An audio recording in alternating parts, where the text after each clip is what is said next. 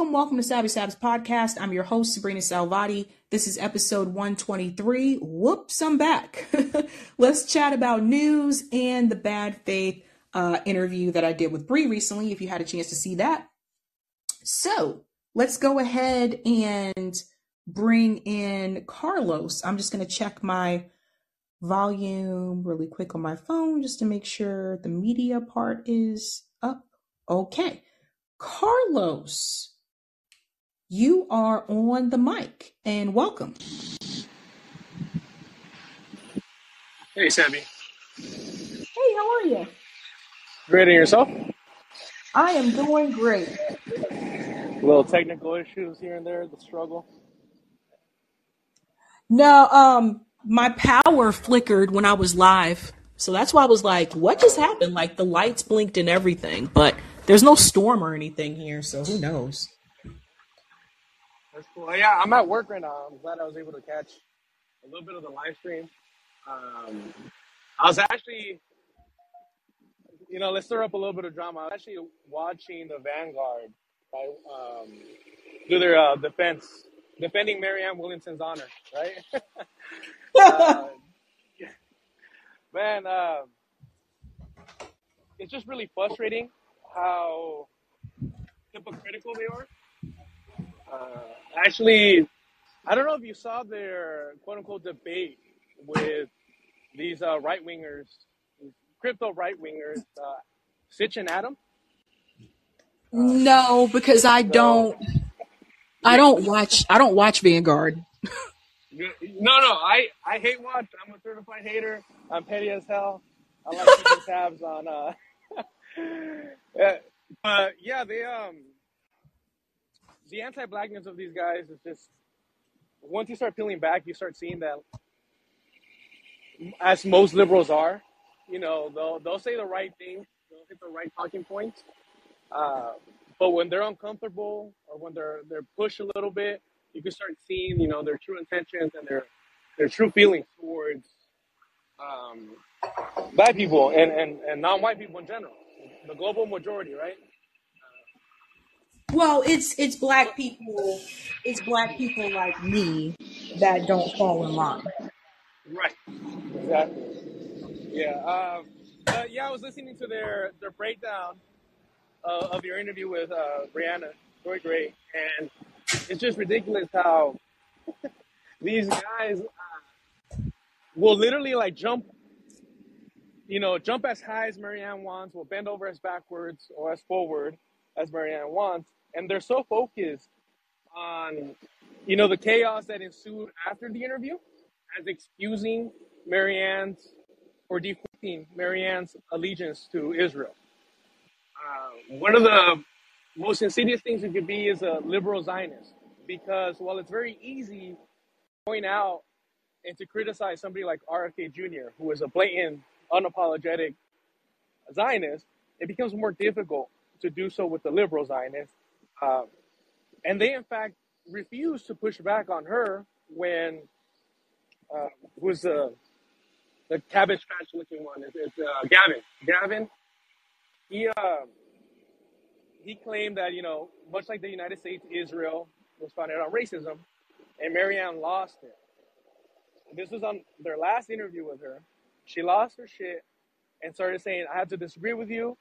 The founders of Israel did not intend for this to happen, and that she was heartbroken that the American left is no longer aligned with the Israeli left." Now, two things, two lies that this liberal just liberal Zionist just said. One, Israel was always intended to ethnically cleanse the land of Palestinians. We know this because uh, Theodore Herzl, who is uh, the founder of Zionism, wrote in his diaries saying that we have to make sure that we buy as much land as possible and force the indigenous people out into the outskirts, into neighboring uh, countries in order for to make Israel uh, Jewish majority, right? So we know that the intentions of the founders of Israel were to ethnically cleanse the land of Palestine. And two, if you actually look into the quote unquote Israeli left, you'll see that they're actually more racist than the Israeli right because unlike the right, they don't allow Palestinians to be part of their party. The right does allow Palestinians in their regions to represent the party. Why would a Palestinian do that? Who knows? But at the end of the day, the quote unquote left, the Labor uh, Party of Israel, is actually more racist in their uh, in their political party than the quote unquote right, which just goes to show that there is no left or right there. It's a settler colonial project. It, both parties are obsessed with ethnically cleansing the land of Palestine, but neither Gavin or Zach pushed back on that at all. Sorry for that little because they don't know the history. That's why. Like when it comes to foreign policy, like look, we all have our strengths, right? But when it comes to mm-hmm. foreign policy, that is not their thing. And just because you like someone as a candidate doesn't mean that you can't push back on them. So like for example, I told you guys I'm supporting Cornel West. But even when I interviewed Cornel West, I still pushed back on Cornel West and said, I think that you should do this. I think you should do that. I think if you just sit there and just agree with them just because that's the candidate that you like, you're not helping that candidate doing them any favors. And so I'll keep it real. A lot of people don't like RBN because they feel like we're too um we're too weak. We're too we're too we're too young. And, and some people don't like that. And what's really interesting to me, what's really funny, is that Vanguard, they've attacked me multiple times, I've heard from people, but I've never seen it because I don't watch them. And I just think it's funny that you ha- you actually have sunk so low that you're attacking smaller channels, which really does not make any sense because we don't particularly have the same audience. Like a lot of the people that watch them are the people who still believe we can do things through the progressive movement, through the Democratic Party. So there have been a number of times where people have already contacted me and said, I saw Vanguard talking about you, and that's how I found your channel. Oh wow. So it's just, you don't, rule of thumb, like don't attack smaller channels. And yes, my channel, I may have more subscribers than them, but I'm still considered to be a small channel, meaning that I don't have at least 100,000 subscribers, that kind of thing. Right. So it's just stupid because you're introducing your audience to someone they probably had no idea was even out there. And then you just bring those people over to my channel. And that's what happened with, with RBN. Like they, they went on this spree for like a week where they attacked RBN for like a week. And every time they went after us, our subscribers continued to go up. Mm. So the way I see it, keep talking. Yeah. I yeah, I feel bad for, for kind of even bringing them up now because like you're, you're doing the right thing. Like why even bother with them? It's just it's so frustrating to see how one like not only are you a smaller channel, right, in terms of like like like how you described it, but also you're one of the few uh, black uh, voices, black uh, female voices in these spaces, and we know how people like Sam Seder, you know, truly feel about like black women who speak up. We, Yep. we saw how he immediately went into the. And that's how, again, these liberals, these white liberals, are racist to their core. At the end of the day, we know that he pulled the, you know, angry black women stereotype against uh, Brianna Joy Gray. When if you watch that that quote unquote debate, it was like super chill. Um, she was way too kind, uh, but that's how you have to you have to treat them with kids' gloves, right? And one of the things that's frustrating is these guys are like infantilized, right? Like even I know you're not intending to do it, but because I called them out on it, right? Because I saw this on my way. Are these guys actually like, like I said, I hate watch stuff, but there has to be a line somewhere. And like I think for most leftists, you know, supporting the Zionists is that line.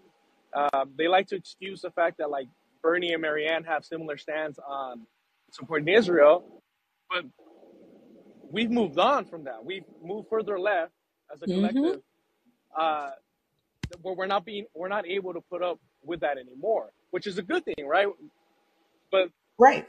the main, yeah, so it was Zach, right? Uh, I think it was Zach. Yeah, he claimed to have to know the hit, like the history of Palestine when I called him out on it, and that he know who Theodore Herzl was, who he was. So if yeah, so if you know who that is, the founder of Zionism, there was no reason for him to stay quiet as Marianne pushed back on on Gavin for claiming that. So for me, that was just okay. Like these guys are willing to to not give any pushback to Marianne as long as they keep getting their interviews because this this was their fourth interview with Marianne. I counted. This is how petty I am. Savvy. I counted 32 questions before Israel ever came up, before Palestine ever came up. Four interviews, about an hour each.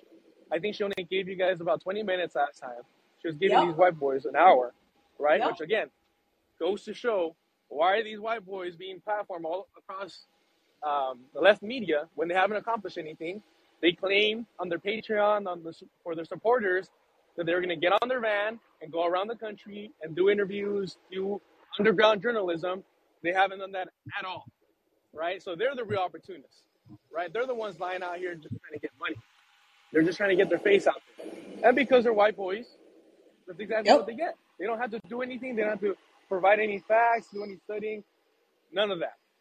Well, one of the things that I, I, I said to people before is look at all the opportunities that it's because it's not just them. Look at all the opportunities that were given to Jackson Hinkle in reference to right. debates. Like this is going back before the Russia Ukraine conflict. Nick had reached out to those same people. He had reached out to Sam Seder. He had reached out to the same people that Jackson Hinkle debated. And none of those people were willing to give Nick a chance to have that debate, Wow. but they were willing to platform Jackson Hinkle. And so the thing is, is like this is a constant thing that we see in left independent media where, you know, for a long time, like this is just the standard and the way that it's been. And a lot of people have gotten used to it and people didn't push back on it. And so the thing is for black people who are in this space, if you don't if you don't move the way that they want you to move, they'll either attack you or they'll ignore you. And I think what happened for RBN is like it's got to the point now where people can't really ignore RBN. And it's not just us, like Black Power Media too. They're also treated that way. Oh, I love that. They're them. also Yeah. treated that way. Yeah. So, Right. you know, and this was a problem. Like Nico had to deal with this. You know, other other black commentators that were in the space had to deal with this as well. They will only want to talk to a certain type of black person that behaves in a certain way. And so for me, Right. That's just that's just not who I am. The Vanguard were they were totally cool with us as long as you know way before we were all still really a lot smaller. They were really cool with us. They participated in our General Strike Summit. A lot of people remember that. The moment the moment they started hanging out with Krystal and Kyle, that was when they Yeah. turned on us. That was when they turned Yeah. on us. So And that's that's you know um, because I do have my criticism of um, RBN, but the way that these people move, right, and, and it's it really it's unfortunate, but you see it too, like in, in terms of class, like when you're when you grow up around like other broke uh, white people. I'm brown. When you grow up around white broke white people, the minute they start making a little bit of money, and the, the minute they they start doing well for themselves, they completely turn their back on you, right? Because now it's like, oh, you know, I'm a little bit, I'm, I'm into the acceptable white category now. And you, and sure, you see that also with non-white people. I think uh, a prime example, since you brought up uh, Sam Seder, uh, Sam Seder refusing to have Nick on, is he's had he has Benjamin Dixon on. And what was the first thing Benjamin Dixon did that, that got him like in hot water was just completely disrespect uh, Brianna Joy Gray, right? And that's the type of uh, non-white people that they're comfortable around. It's people that, that are willing to drag and, and not just be the token, but almost be like a, uh, it, it's, it's crude to say, but almost like an attack dog towards other uh, minorities in this space in order to keep them in line, right? Because you have to have certain faces there so that your audience thinks that you're actually uh, not a complete racist, but we see how they act right. whenever there's um, yeah people that actually push back and make them uncomfortable, and that's why they refuse Right. to have them. These people are willing to talk about institutional racism, but as you just described, they're part of that process in, in the online left media. Yep. And my thing is, is this, you know, I went to school with people who behaved the same way, Mm. the exact same way. And so to me, it's just like, like I said before, like they didn't even have a problem with me until I blocked them on Twitter. And I blocked them because the motherfuckers was trolling. I, I blocked Yeah. them months ago. I was like, I'm so tired of you guys' bullshit. Like you, you guys aren't serious. And the fact that they can get like all this, all this cred, other people in the space, when they're just basically just hopping on camera and just talking shit about podcasters all the time. And we're actually out there on the ground in the streets helping the people, but we're the ones that get attacked. Yeah, yeah. That, I mean, and that's the big reason why, again, whatever my criticism of uh, RBN, like I'll give you an example, just to show that it's, a, in my opinion, a legitimate criticism. I don't, Julian Assange, for everything that he's done, I'm more concerned about freeing Mumia uh, Abu Jamal than I am about Julian Assange, right? That's why I love uh, Black Power Media because like their focus on like political prisoners that actually could have changed this freaking empire from within, right? If, if you want to look at it that way. But these guys, you know, the Vanguard, um, even like Status Quo, all these guys, they're not bringing actual legitimate criticism uh, to uh, RBN. For them, it's just like, oh, you're attacking my favorite uh, liberal, so now I have to like vilify you and make you look hysterical and unhinged.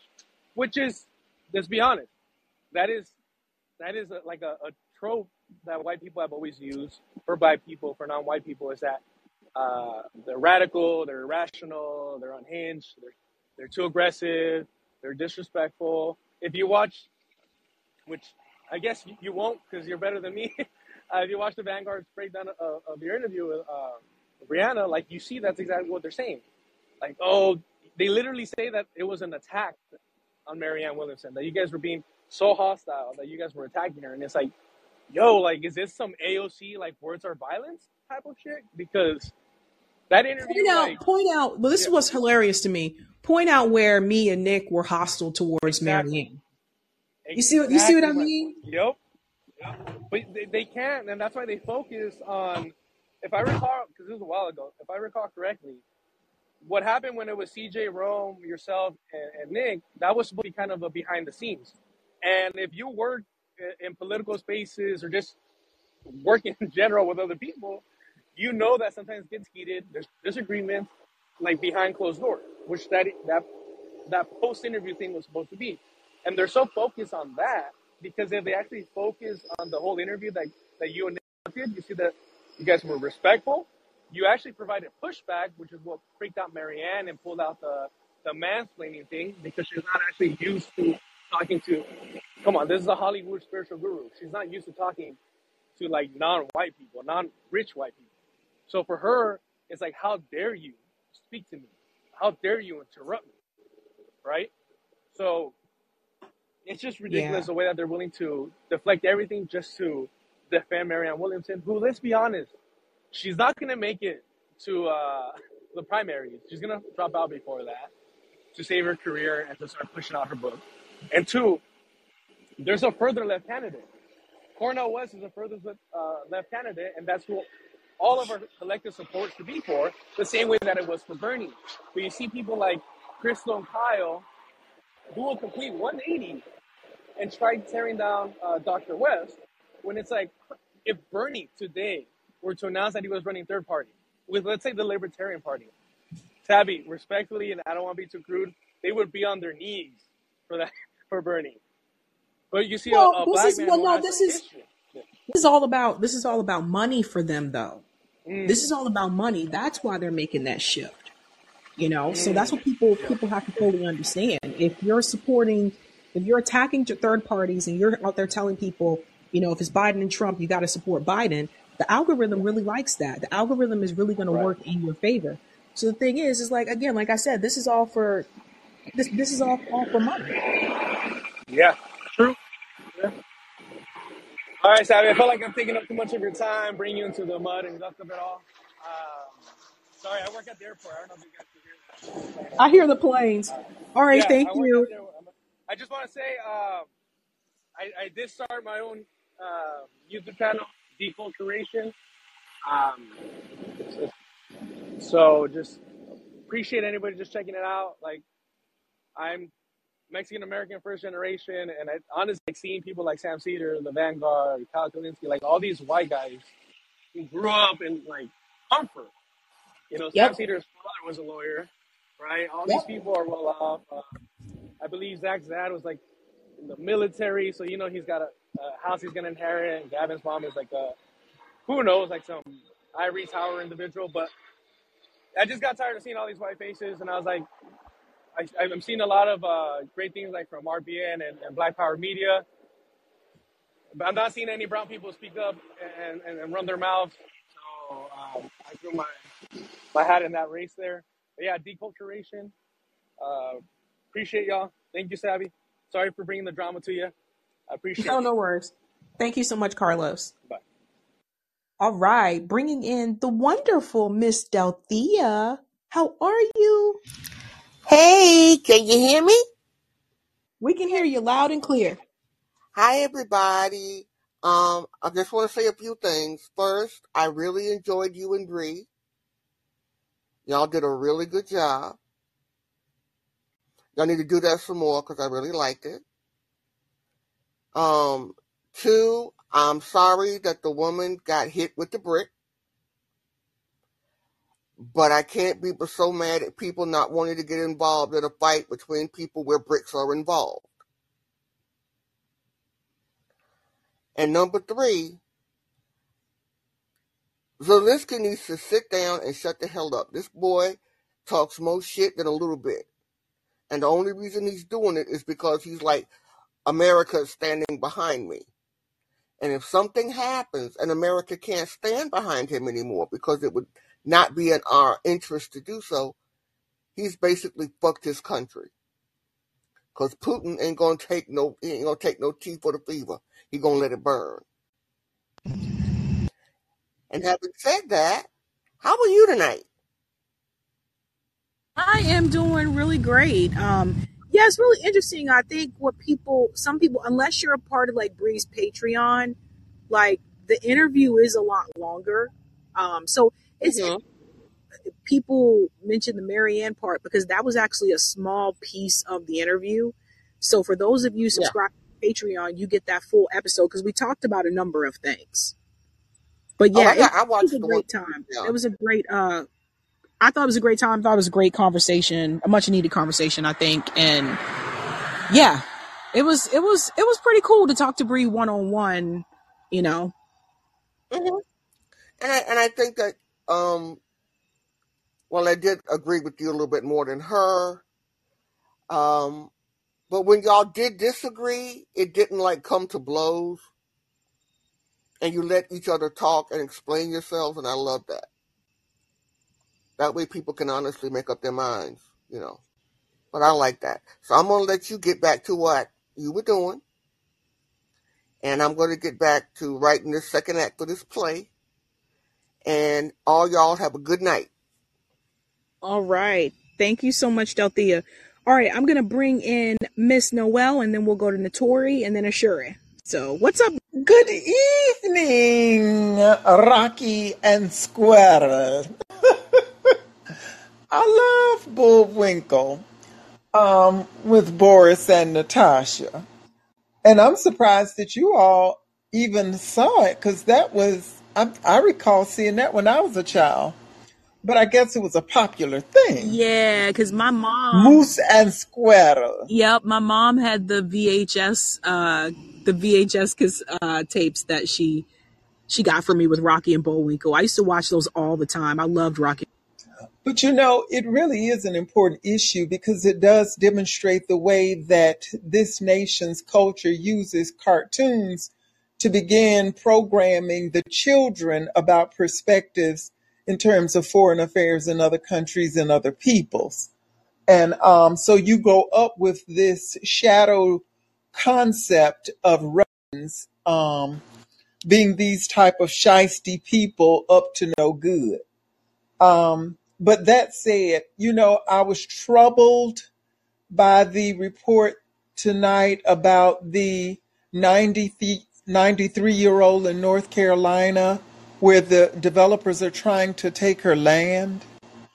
I, th- I just find that an abomination. But again, that is late stage capitalism predatory capitalism. And I think it's a wonderful demonstration of this nation being in disarray and that we really are deteriorating and the capitalist and the capitalist ideas are becoming more and more vicious.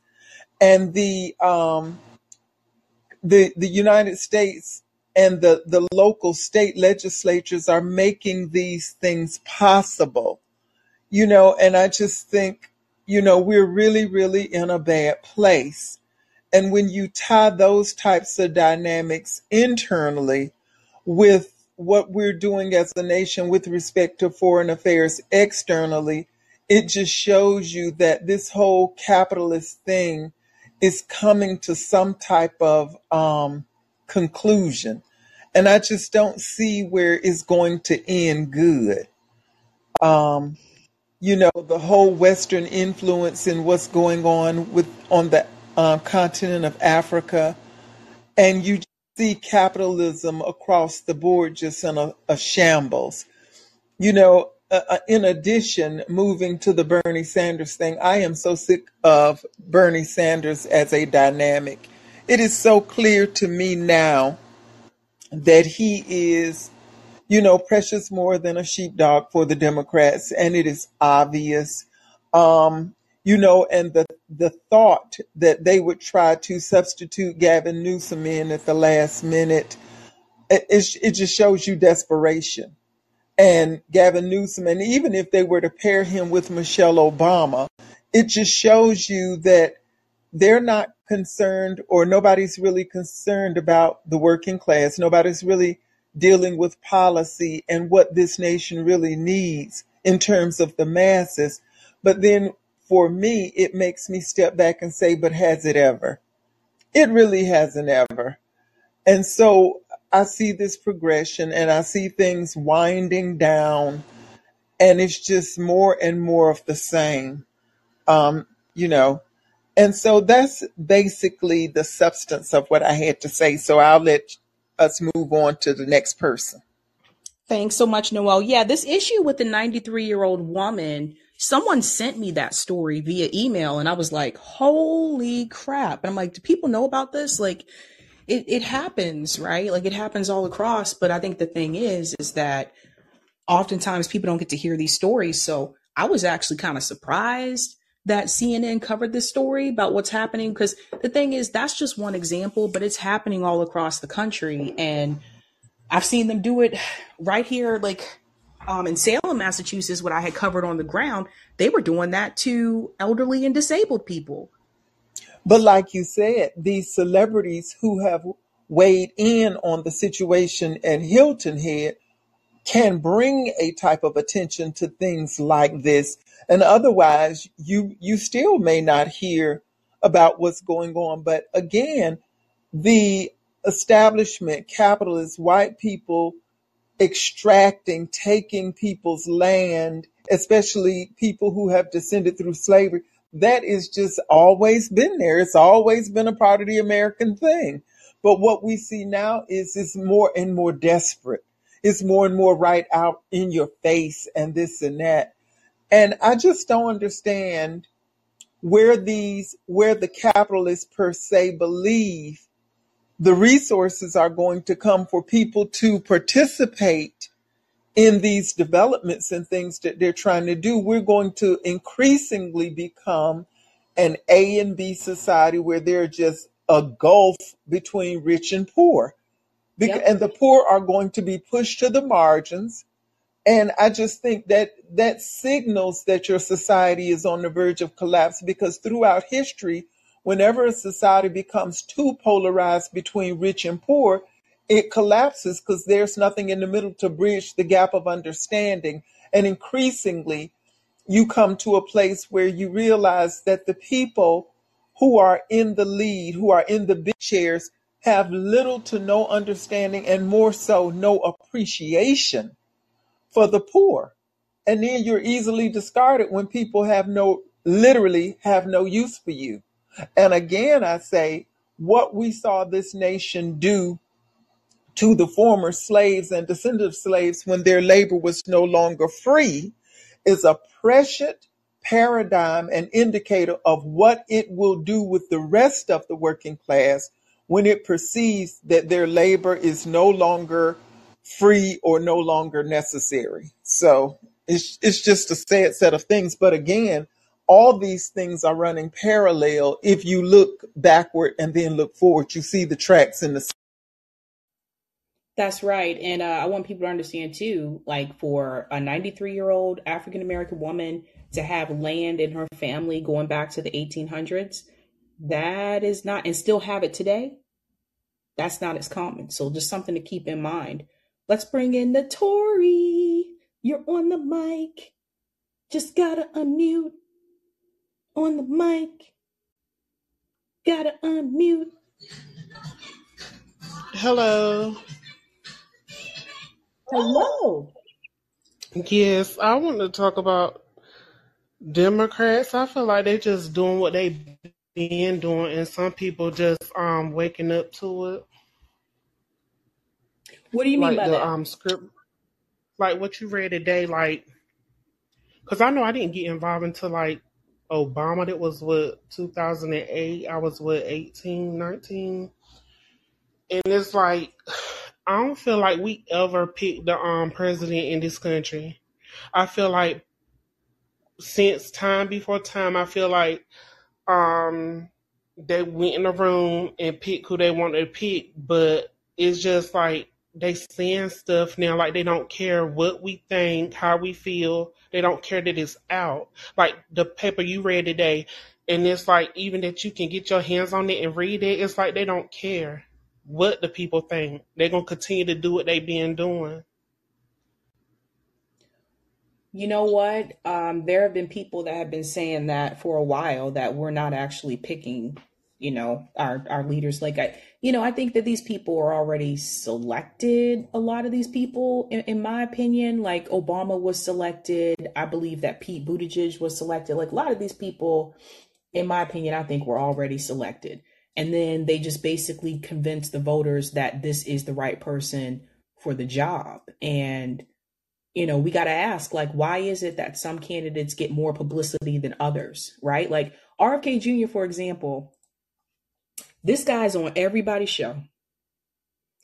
And I'm not even going to talk about independent. Let's just talk about mainstream media. He's on everybody's show, right? You see him over and over again. Every week I see RFK Jr. got another interview on mainstream media. Why are they so willing to prop him up like that? Is it because he's a Kennedy, or it could be because like he's in bed with like the tech bros, like he's getting donations from people that are in the you know the the the Bitcoin industry and the tech industry. So when he says that he's not going to touch taxes at all, what RFK Jr. is saying, particularly to his donor comrades, is that he is going to make it so that their life does not change. So that's important for people to grasp. Like he's not going to change anything in reference to what's happening with with those people. So he can complain about the economy and that makes sense cuz if you run on the economy, that gets people's attention, right? And the economy is bad right now. But when he you got to listen to what people saying. When he tells you that he's not going to do anything in reference to taxes, that means he is not going to do anything to punish billionaires or millionaires like him because those are his buddies and his bros and his homies.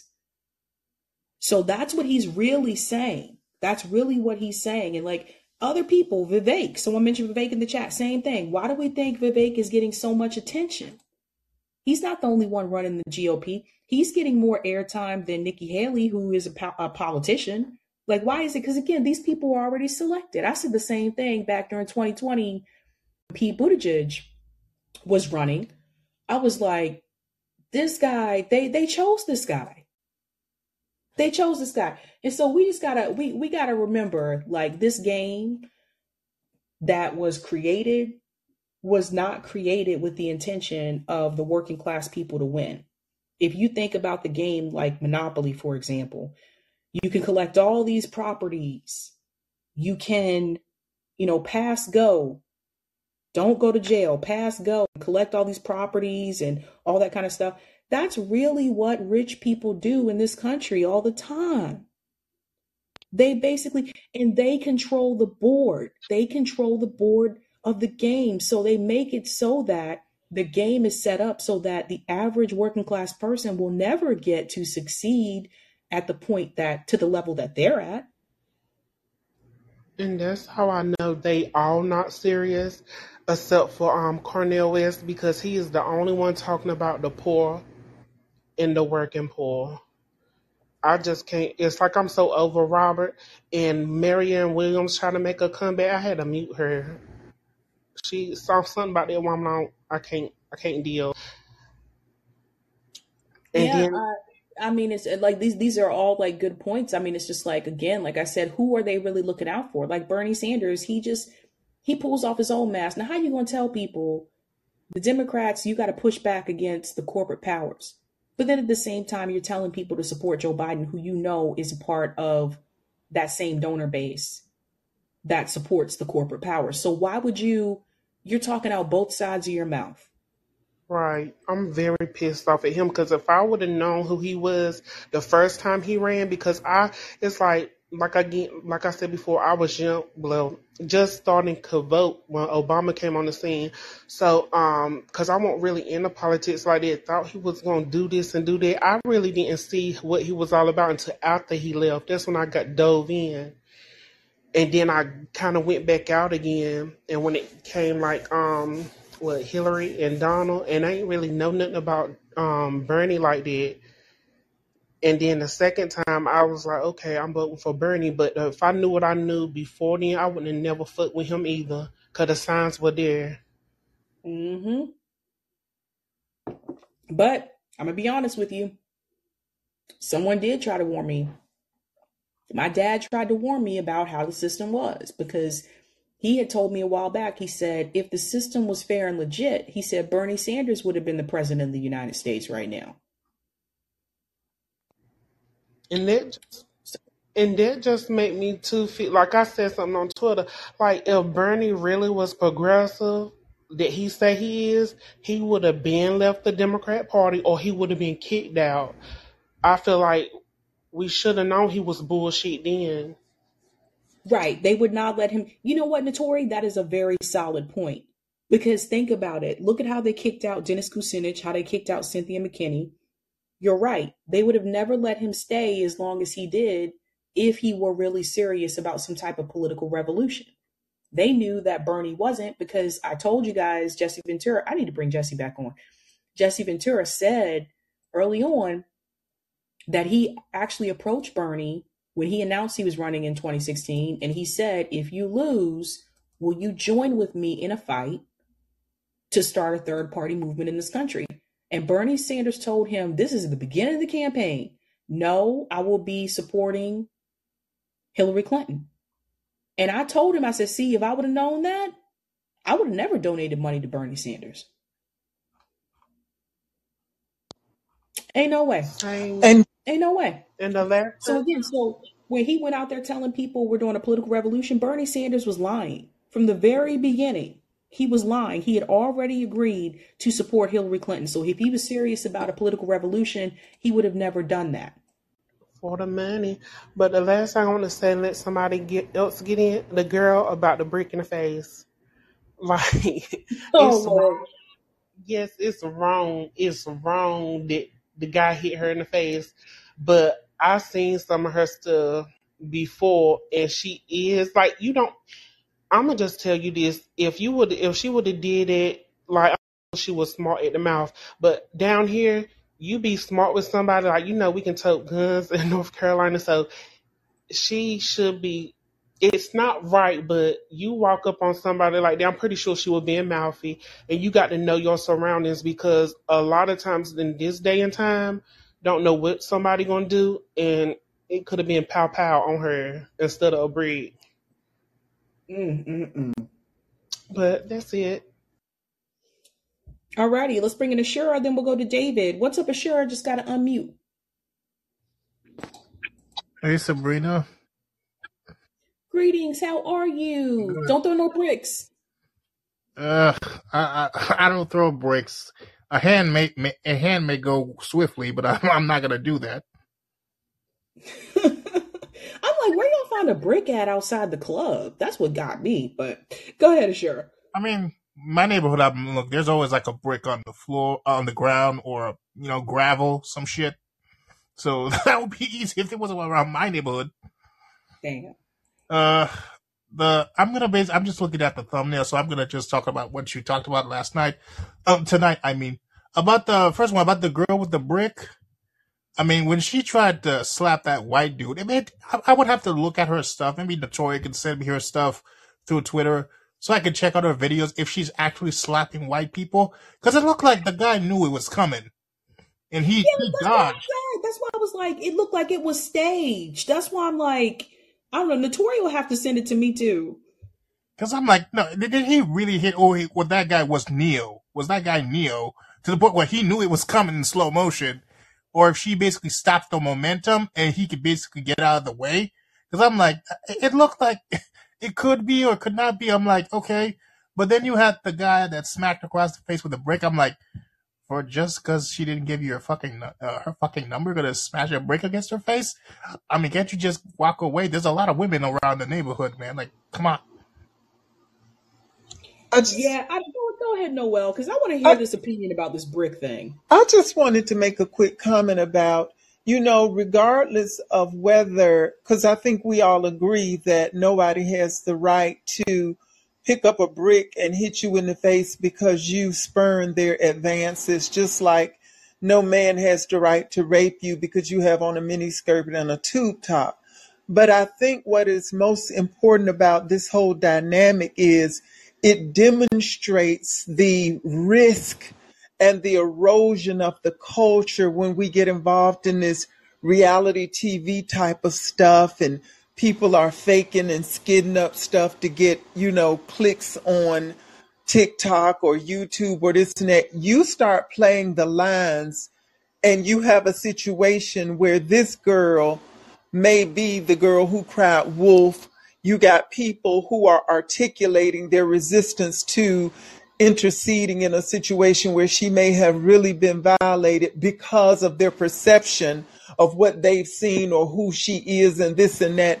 And if those those videos that she's putting out, whether they're real or skits, it creates a environment where her ability to be defended you know, in a situation where she may really need defense now is skewed. And I think culturally Mm. speaking, these are dangerous, you know, times because people can't, you know, discern between what is real and what is false, but clearly what they are seeing is determining how they respond to people otherwise. So to me, there is a real risk in it. There is a lesson in it.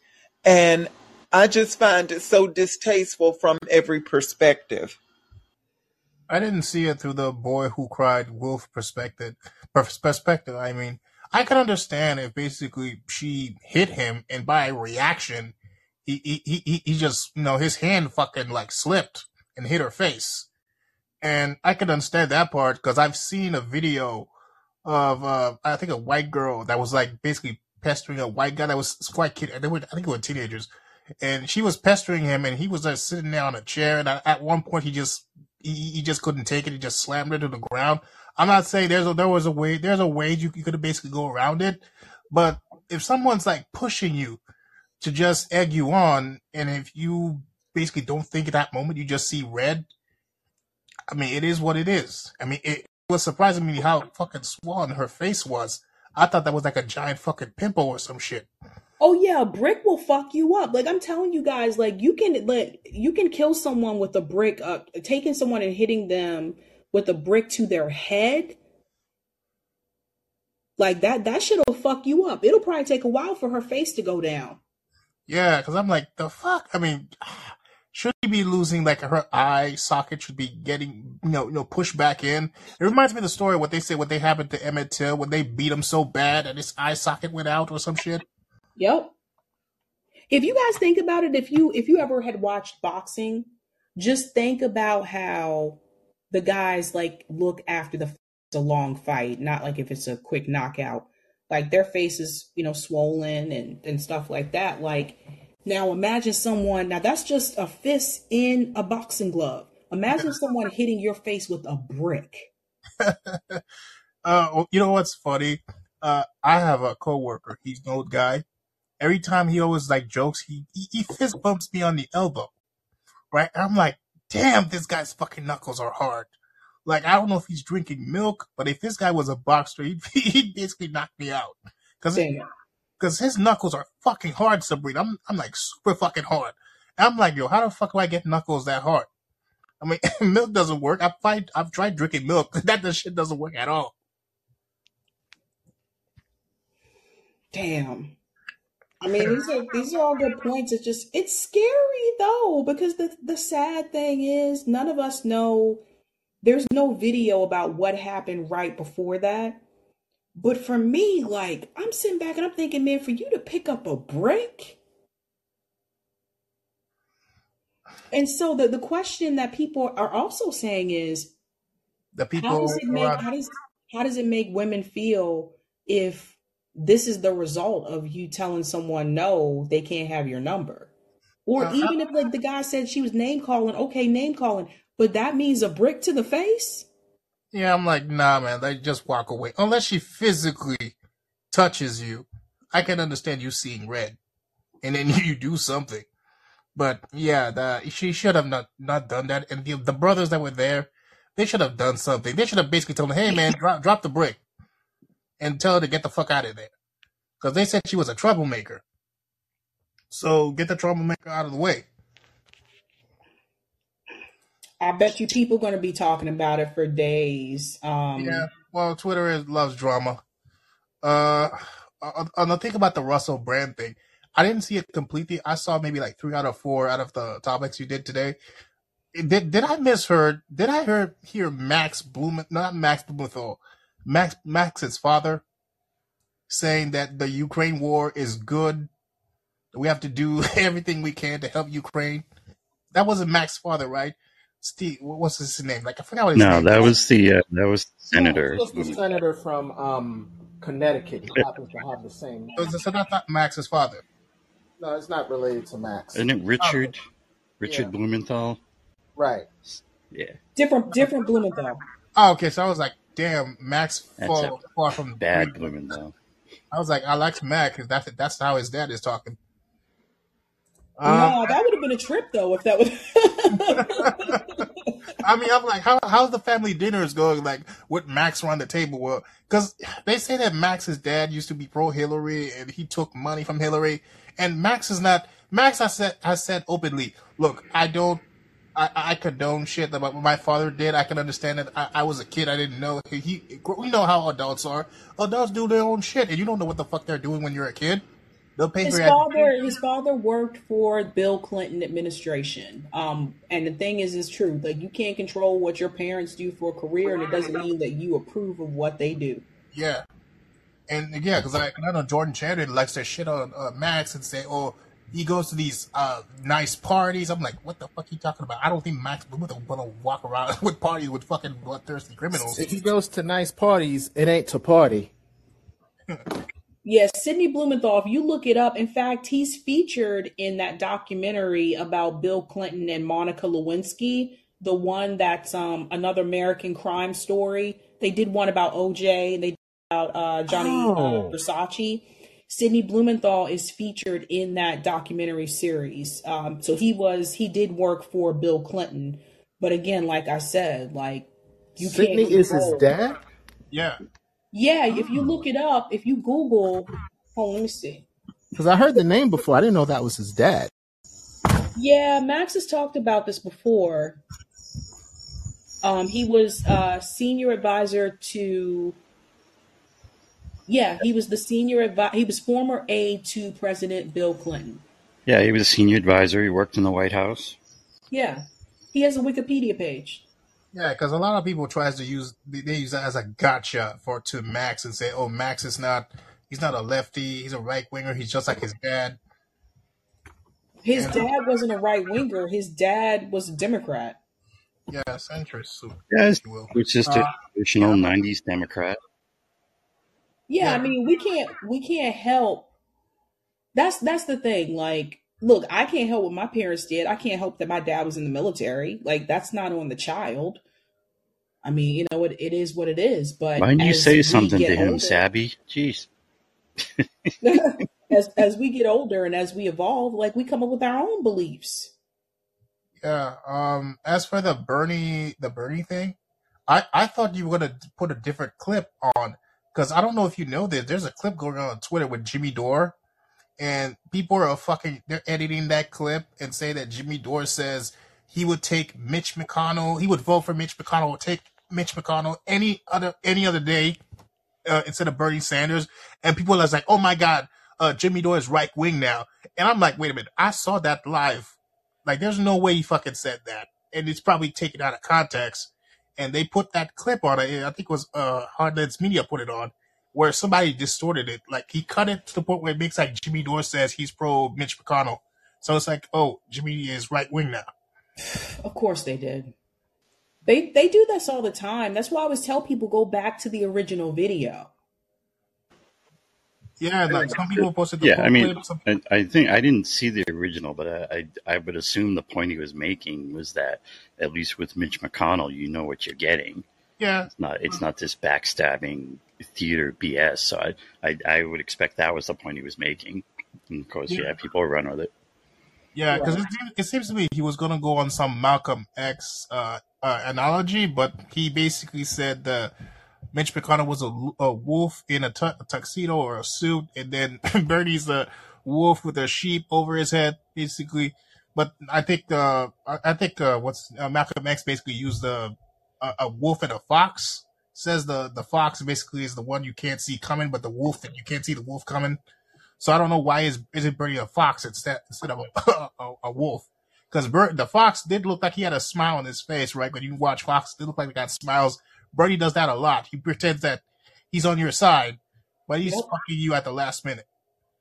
that's right. And uh I think I'm almost done. Yeah, the the Kamala thing. Do you really think people are, are gonna go that four dimensional chess with Kamala Harris? They're gonna give you Kamala Harris at the last minute. I mean, it seemed like a dope plan. The way they do it, pretend that Joe Biden's gonna basically get the nomination, and then he's like, "Oh my God, uh, I found out I got I got dementia. Uh, I, I I can't I can't go on." And I'm like, "You're gonna have some right wing people say, yeah, we fucking told you, show. We told you that he had Listen, dementia.' they're gonna have to come up with something because listen, Joe Biden can't debate right now. Have you guys seen Joe Biden? Like, there's no way. How's Joe Biden gonna be able to get on the debate stage and debate Donald Trump? Think about it, guys. Some people try to say Joe Biden, uh, uh, not Joe Biden, uh, Donald Trump has uh, the same shit. But I'm like, mm, if it is, it, it, it's not quick enough. I, I mean, I'll say this: like Joe Biden's no ninety-three-year-old woman. So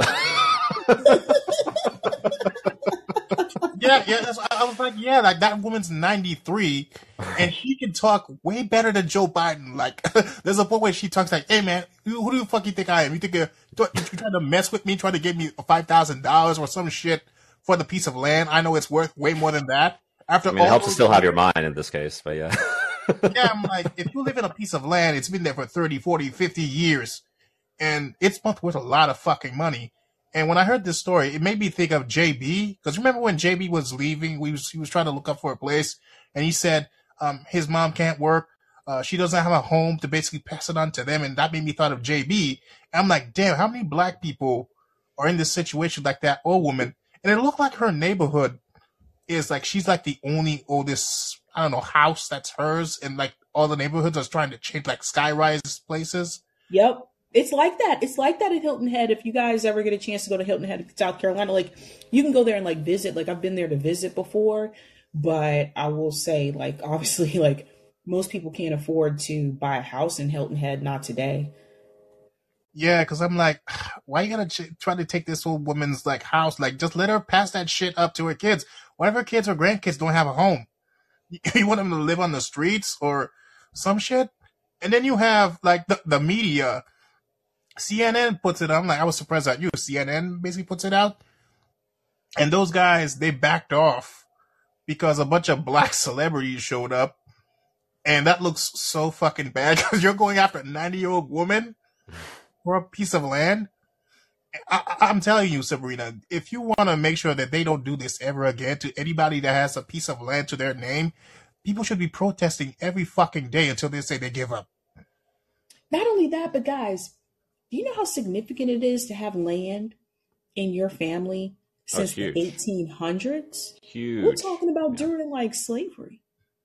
Yeah, it's uh, I'm like, how many people? How many people did they help to build that home though? A lot of freed slaves. I mean, I was talking to Roger on on, on Twitter. Uh, yeah, on Twitter DMs, and he he was talking about freeland freemen freedmen. I thought he was talking about freeland from you know the you know what was that, that TV show called Black Lightning because it kind of looks like they're mixed. He was explaining to me like freedmen is just the word for black men that were free, Right. and I was Yeah. surprised when I heard that name in in, in the video. Yeah, but that that's a big win though, right, Ashura? The fact that they said that on CNN, so more people are going to hear that name. They're going to hear the word Freedman. You know what I mean? So that's going to get more. Uh-oh, Roger dropped. Oh, there he is. Um, that's going to get more attention now because more people are going to look that up. That's why I explained that when I covered it, like what Freedman meant, just in case people tuning in had never heard that before and was like, "Oh, what does that mean?" Because that's going to get more more eyes now. I think anyway. hmm Yeah, and uh, lastly, before I basically uh, I mute myself, did you see the video on Jimmy Dore about the uh, libertarian that wa- the black libertarian that wants um he wants reparations? Yeah, I did. See, I saw that. I thought it was a good conversation. Uh, n- the people in the chat, not not not so much. Uh, I remember Dwayne said this at one point that Jimmy Dore was doing a video, and the chat just dropped. Like the people just dipped the moment Jimmy Dore says, "I'm I support reparations," and people dipped. So I saw that video. I sent you the video. Uh, I DM'd you it, and then I said, "Well, I couldn't see it on the YouTube channel because Jimmy tends to he does his some videos on on on um, Rumble. He doesn't put them on YouTube." And I thought it's because he was that that YouTube that Rumble video was getting so much fucking hate from the people in the chat. Not one fucking person on- on Rumble was was pro reparations. Everybody was fucking saying a bunch of slimy fucking racist shit. Like there's a book where he talks about they talk about reparations, and that's one trope that comes up and says, "What the fuck did you do to own reparations?" I mean, considering the majority of audiences that are on Rumble, is it really any surprise that they would have that stance? Well, that's Yeah, it's it's a it's a right wing. Like I know they're they brought on more left voices, hmm which is it's interesting though because they brought on a channel. I'm trying to remember the guy's name, but he was really big on YouTube, black guy, and he talks about like academics. They brought academics onto Rumble, and I was shocked. I was like, and he's one of the Rumble exclusive channels, so I was shocked. I'm like, are people going to tune into academics on Rumble because it is more like right wing? But I think they're trying to change that. That's why they're bringing over different people. But to your point, like that doesn't surprise me if that criticism came over, you know, on Rumble. That doesn't surprise me one bit. I mean, I will say that um I think that it it's unfortunate because I like I noticed it like the numbers dropped. Like cuz JB contacted me and was like that 5,000 people stopped watching when Yeah, that conversation took place. That's unfortunate because he had a message for everybody. It wasn't just about reparations for uh you know uh Freedman. It was also about he said for white people who say, "Well, we're poor, what about us?" He also told them what they could get too. Yeah, yeah. He said he, he he was basically doing it for both sides. Even though I kind of say like, what's the reparation for white people? They got theirs. Like poor whites didn't have slaves. It was the rich people that had slaves. Like the rich people who, at some point, they transcended to the point where they have giant fucking companies. They it could be Walmart. It could be whatever fucking uh, company that you know today. They may have been like slave owners at the time. So the poor white people, they were there to just you know hype up the fact that people own slaves and and and uh and the point about it, he was so he was so nice, but there's a point where Pasta looked like he was annoyed by, by the talking. He was fidgeting. He wanted the guy. He wanted the guy to end. And then when the video finally came on YouTube, I thought, okay, YouTube is mostly mostly left. Yes, some left isn't. There's mostly left people on YouTube. This video is gonna get some breather. Uh oh, same shit happens. Yeah, yeah. Comment section is the same fucking shit. People don't fucking want to hear reparations. They they they repeat No. garbage. People don't want to hear for a lot. Of, like I'm sorry, but I've been I I've been saying this for a while. This is not just an issue on the right. We saw this shit happen through the Bernie Sanders movement because that was another thing that was brought up was the reparations issue. And we saw this happening in real time where Bernie Sanders didn't agree with it. And not only did Bernie not agree with it, but let's keep it real. There were other left commentators that didn't agree with it as well. Yeah. Once once you start bringing up like a black agenda, like that kind of stuff, nah, forget it. I think like Palestine yeah. can be a good kind of kind of litmus test if, if someone is, is a real progressive or not. Yeah, it, it's fucking sad though. It reminds me what you said about uh, what's her name, uh, the Asian woman that's on Rumble. Uh, you mentioned her name every time. Kim, Kim Iversen, is that what her name is? Kim Iversen, yeah. Yeah, yeah. And you said that Kim Iversen, when she gets, she wants to get rid of the fucking trolls and the racists, she basically brings a fucking topic up just to, just to see which one of them is, is basically the fucking troll and get them out of there. and I'm like, why doesn't Jimmy fucking do that? It's the bait. And, it's the bait that you need. Yeah. I'm like, why does he doesn't do that? Just fucking weed out the fucking trolls, the racists, and just and just basically keep the audience you have, the ones who want to listen, want to learn. And I feel like some people just don't want to learn. They want to listen, they won't do anything. You can give them the message, but then they don't want to be there when it's it's it's time to basically do something. You could talk about war, anti-war shit, and then you go to anti-war. You say, okay, let's go, let's go do something else. Let's go have some black people. I'm sorry, man, I, I can't I can't be there. I mean, it's it's it's a black thing. It's not a, an everyone else thing. I'm like, what the fuck? Well, the thing is, is this: is there moderators in the chat? No, they're not moderate. No, Steph and uh, what's her name? Uh, got her name. Uh, she's she's new to the Jimmy Dore show. She basically does sketch. They they read the chat. So, right, but is there actual moderator? No, they're not. I don't think Jimmy doesn't want people to censor people. So well, then there you go. So yeah, but they even come after Steph. Like you know that Steph the monologue Vagina Fridays. She she clip a video, put it there. Oh, they went for her. What? Yeah. Vagina Fridays. She clipped up she put a video one time on the Jimmy Dore show, like clip it, and I was watching it and then a bunch of fucking sexist comments came after her. Why did Jimmy Dore basically give her a segment? Get her out of here.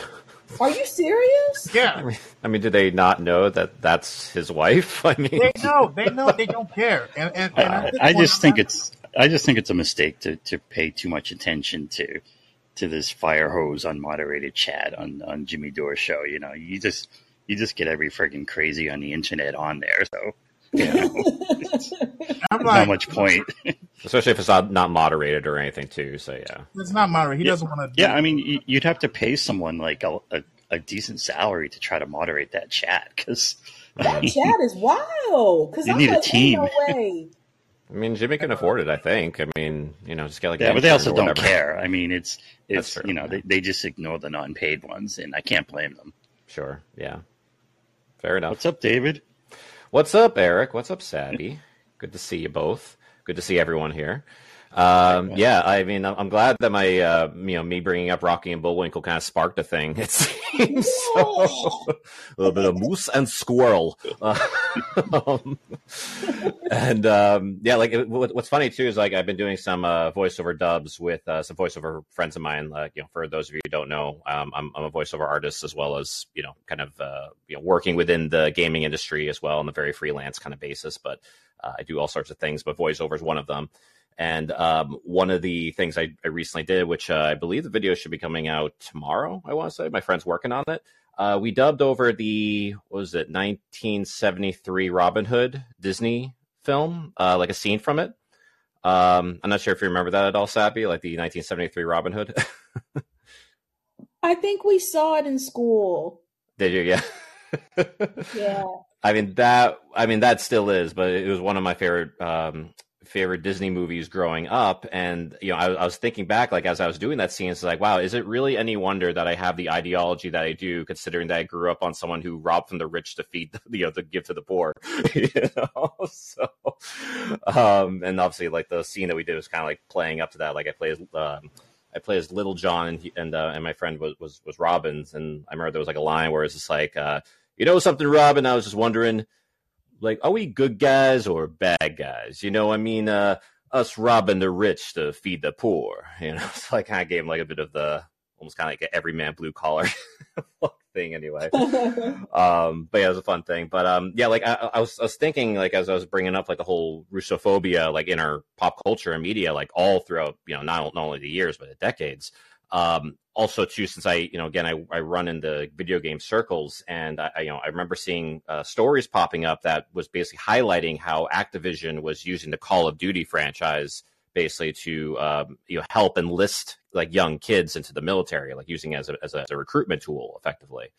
Um, and uh, Snopes was one of the articles that that um, that I pulled up here. Uh, it's like a 2019 article. You like you won't find an article like this today, but the um, the headline says Call of Duty accused of promoting anti-Russian propaganda. This is Snopes.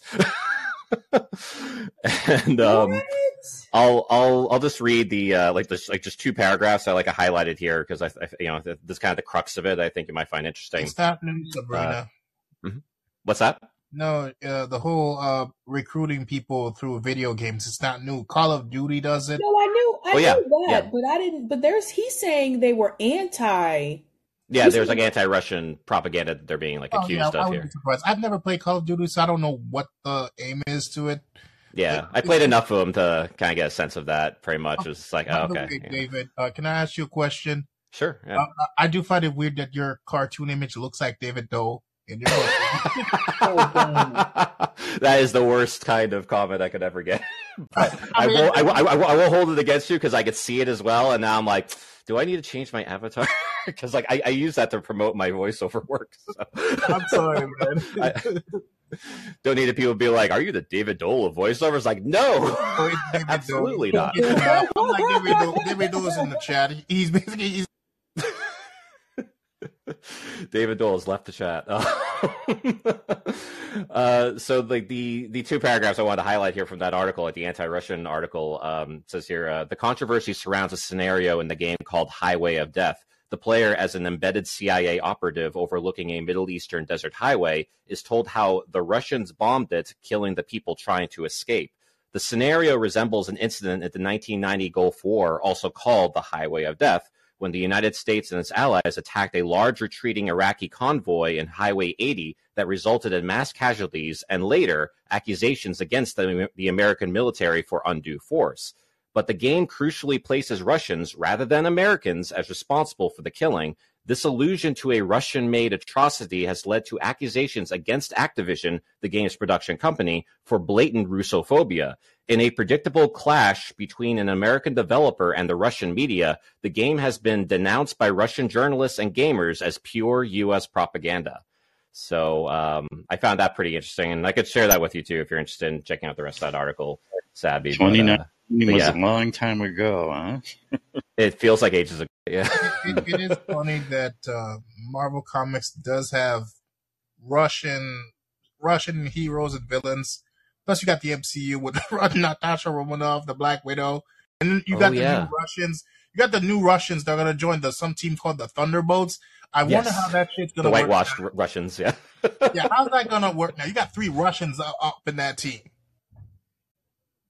I know, right? Yeah, it's. Uh, by the way, David, since you say you're into the video game thing, what's up with that thing that happened with the female female gamers back in the day? Like, um, are you talking about GamerGate or? Yeah, GamerGate. Um, I mean, that is like a whole topic. I mean, that is like a whole lot of things you can unpack, like depending on what kind of but angle you want to go with. I think exactly. I think David's. I think David's done whole podcast episodes. I have actually. Yeah, I actually have. Yeah. uh, DM me. Yeah, yeah, sure. We can like uh, you know catch up and like talk about for sure. I mean, like I love to talk with you more anyway because I you know I love your work anyway and um, I like what you do and stuff. So yeah, absolutely. Um, but yeah, like one other thing too, Savvy, I wanted to bring up was uh, what, what I DM'd you as well in terms of RFK's upcoming books. um, as well. So, uh, for those who don't know, uh, RFK doesn't have just one book coming out, but several, and he's had books coming out uh, recently as well. Um, I was uh, commenting on someone else's YouTube channel. I think I think it was like on on the uh, the Briahna Joy Gray uh, Bad Faith uh, uh, uh, Bad Faith episode. I, I, said here, like the purpose of RFK's campaign is to raise his stock before selling a series of books. He just released Vax Unvax, which came out August 29th, and has St. Francis of Assisi September 26th, The Wuhan Cover Up, which is going to be October 10th, Robert Smalls American Hero, which is October 17th, and Joshua Lawrence Chamberlain American Hero, which is going to be November 21st. So um, yeah, it's kind of uh, it's kind of nuts seeing like how um, I've heard speed readers. I guess speed readers. He must be a speed writer. I, I, guess so. I mean, that or more likely, he has a whole team of people writing books for him, just using his name. Yes, or teams of ghostwriters. Yes. I mean, what's that, Noel? Oh, she said AI, but oh, AI, AI, AI as well. It, yeah. No, the, the, AI is not that good yet. We're still a long ways away from that. But I mean, AI then, and then ghostwriters to clean it up. Yeah, makes their, like, he, their, their job easier. I wonder how much money he's paying them. It's kind of funny though, because you know whose audience that he's looking for with those books, especially the Fauci thing. Yeah, yeah, like the American hero, like American stories of real Americans and all that stuff. So yeah, yeah, totally. Yeah, taking on everybody except the billionaires and the bankers, right? right. Well, you know, gotta keep those super PAC people happy. So, you know? I mean, it's, it's the first time I heard that what Sabrina said that he doesn't want to tax billionaires. I know he's chummy with all these small billionaires like in, in uh, and, and, uh, Silicon Valley, and Pasta saying it doesn't matter because they're just small billionaires. I'm like, they're corrupt. Who cares? Right. Or like people saying that like uh what's it that he's uh, he's against big pharma because of his stance on vaccines, but uh, yeah, he, like he's he's not, he's, he's not for like he's not for for universal healthcare system. So, you know how how how against like big pharma is he really like when when uh, you got that stance, you know? He didn't even give uh, his healthcare, but just bulldozed right past it when Jimmy Dore asked him about it. Do you, do you want Medicare for all? He says right. no. He asked him a question about his health care plan. And he bulldozed right over it. He said, "Yeah, I got a plan," and he bulldozed Jimmy over it. Right, right. But we'll talk about Israel all day, every day. So. Hmm, my good friends in Israel funding my campaign, aren't they great? no, what's his name? Uh, what's the guy from um what's the guy? Not Keaton, but Russell from Due Dissidence. He imitates RFK Jr. and Russell will be like, "Oh, he had a good skit this week. Like he, he was like a Frenchman. Like uh, I saw that. I saw that. I was like, the Marquis du Dublin. I'm like, fuck no, this is gonna be a skit. There's no fucking way you got some rich. I saw that. Russell, Russell will be like, my father said, and I'm just like, man. And I said to myself too. I, I was telling um, I was telling my husband about this, and I was like, if I hear this guy say one more time what his father said or what his uncle said, I'm like, dude, like let that shit go. I mean, some some some upcoming YouTuber is gonna do like a really great RFK impression and just make like a whole bunch of videos with that. Just like um, there was like that one guy who did a really good Obama, and he just did all these like Obama parodies, and he just basically made a whole career for himself online. If he don't stop, I'm gonna start calling him Meghan McCain. Talking about dad all the time. Yeah, it, um, my daddy. Well, it's not just her. It's not to him. There's also Marianne. Always brings up dead presidents as if they all were good people. right. Oh, I thought she was talking about money. Um, I know, yeah. I mean, it, it like it, it, really does feel like though, like like you know, as as far as oh, like yeah, with the RFK book thing though, that everyone involved is like trying to like just like sell books basically instead of like actually running a real campaign for any sort of particular change to benefit people. That's what it looks um, like. like it's yeah, all like I mean, like I, together, you know. It's yeah, it, it, yeah, it, it, really is. I mean, like you know, it's, it's either like it's either like a grab for power or grab for money by by profiting off of their campaigns and you know raising money while also selling books while they're on the campaign trail. Uh, in the case of, of Marianne Williamson and RFK, um, and again, it seems like the only person who's really not doing any of that or is not beholden to anyone or not corrupt is Cornel West, pretty much. So, well, Marianne pushed her book back by a year. I'm like, well, you push it by a year, that's like 2024. You're still gonna probably no, no. She'll still capitalize on her name. Yeah, totally, totally. But yeah, that's it. So, thanks for having right, me up. Thank you so much, David. Absolutely. Go ahead, Roger. Good talking to you, David. um, when I said discourage um, from um, discourage countries from joining uh, BRICS. I didn't mean um, Ukraine. wanting to join BRICS, I meant uh, discourage other countries from joining BRICS, um, with them trying to weaken um, Russia. With, with you know with Mitt Romney talking his spiel about oh we got to fight Russia. Um, that's what I Oh, okay, gotcha. Sorry about that. so number two, Eric. So here, here's the thing. So you was talking about um, your attorney general and secretary of state said, uh, can't do this initiative or you know to limit um, regulate money in, in politics. It's the Supreme Court. Um, I think you were looking at the glass half full, uh, half empty instead of half full. I've always said the way around that until we get an amendment in the U.S. Constitution to regulate big money is to do ballot ballot initiative and law and all that stuff to make uh, public financing robust and competitive and on, on par, if not almost on par, with big money.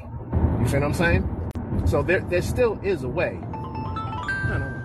Who the? Yeah, the, the the problem is is the these corporations and the billionaires are, have stolen all our money. I mean, they're they're so huge and, and so powerful. I mean, I'm I'm totally for public financing and all that stuff, Robust, but I I just think public financing. yeah, well, well, I guess it's you know I, I just think we need to take this money stuff head on. Uh, Well, I mean, what we really need is is a movement that you know encompasses all these things. You know, and I, I hear you. and you know that that's really just it's yeah. hmm Yeah, yeah. No, I was, I was just trying to. Um, I just felt that you were looking at the glass half empty instead of fat half full. That's all. There, there, there still is stuff we can do until we get that uh, movement for a U.S. constitutional amendment. Um, also, Yeah, I mean, it- you know, it's it's also problematic in in that the big money interests will also use their money and power against the ballot measures, and right now they they can basically spend unlimited amounts against against ballot measures, and so viewing Okay. the the one the, the one main tool to use as ballot measures, I think is is problematic because you know they're going to end up getting crushed by the big money. But you know, like I said, I'm all for it, but it, I think it, it needs to be That holistic. It needs to be a movement. yeah, I, I, I, I'm not. I'm not refuting that. But what I'm saying is, you're always going to have big money. It doesn't always mean that they're going to win. When something is popular, something is just popular. You know what I mean? I've seen many ballot initiatives going through these things, defeating big money despite being outspent. You know what I mean? But that's just that's just what the fight is. You know what I'm saying? Um, Yeah, we oh, just got to bring it all together, you know, into a big movement. And I'm yeah, hoping, you know, Cornel can, that Dr. West can kind of hook in, hook into that and and make it, you know, something yeah, but specific, you know you know, what? I focusing on corruption. Understood, but I'm I'm through with trying to depend on politicians to do it. I got I put a plan out that oh by the way, um I talked to Justin, uh, Sabrina. So he didn't get a chance to look at what I had uh, sent him, that thing that I sent you. Um Okay. but but he's he's he's gonna look at it. He said Rick is usually the one that uh handles that stuff or whatever the case is. But I'm just not with the, you know, like I'm not gonna put my eggs in one basket with with you know we got the new uh, Obama, the new Bernie, the new squad today, and where today it's Cornel West. You know what I mean? I'm getting out of that. I'm one. I had something there. I, I'll send it to you, Eric. I have something there where we can depend more on community rather than politicians to to get these to get this thing Yeah. I I mean, I'm all for that. And like I said, I want it to be a big movement that, that encom- encompasses everything. The, the, Right. the thing that, that I'm looking at is that I feel like if we don't democratize our government, you know, if we don't get it out of the hands of these evil oligarchs, it's, they're going to kill us all. I mean, it's, you know, this is literally a matter of survival. So I, I, I don't see just, just giving up that fight as, as an option. I, I hear you. Um. So oh, oh, also um about the uh about uh bricks, um two bricks. one the brick to the face, and two the, those those other uh, nations, right? Um, It's all about the bricks.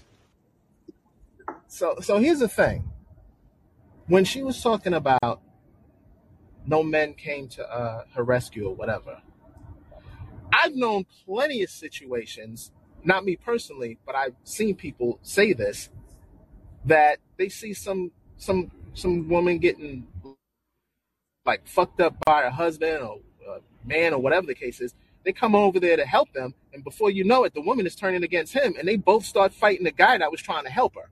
So you end up seeing that, you know, I'm just staying out of this next time.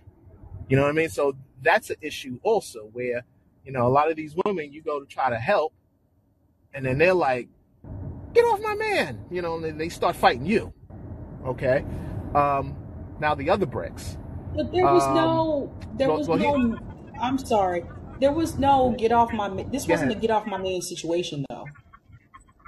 No, no, no, it wasn't. And what I'm saying is that's usually. Oh yeah, I hear where you're coming from. Um, but I'm just saying, you know, like, you know, I'm just Do that two again though, Roger. Do that. Get off my man. Well, that's when the man is getting his ass whooped. Then she has feelings for him. It's it's that Stockholm Right, right, right, right.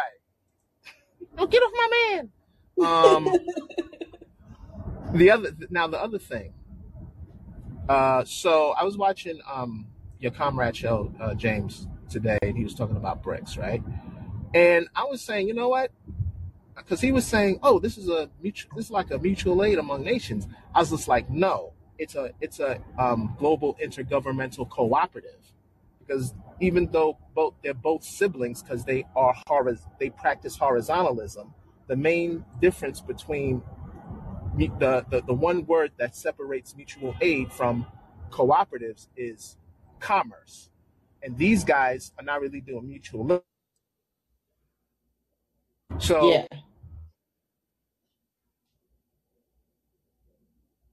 Oh, I think you're cutting out, Roger. Let me while while you're doing that, let me bring in Anthony. Anthony, you're on the mic. Go ahead and unmute. Oh, hey, how's it going? Good to be here. Hey, how are you? Great, great. I could it be the last call in? Maybe not. Maybe so. We don't know. Could be the second to last.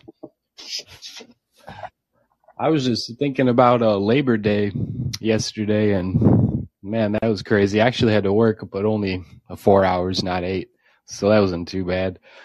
But I they, we also had a Labor Day parade here in Detroit, and I went to that, and it's kind of they had a lot of union people, UAW, uh, Teamsters, AFL, CIO, teachers, a, um, every union, I guess, IBEW, you know, carpenters, millwrights, whatever.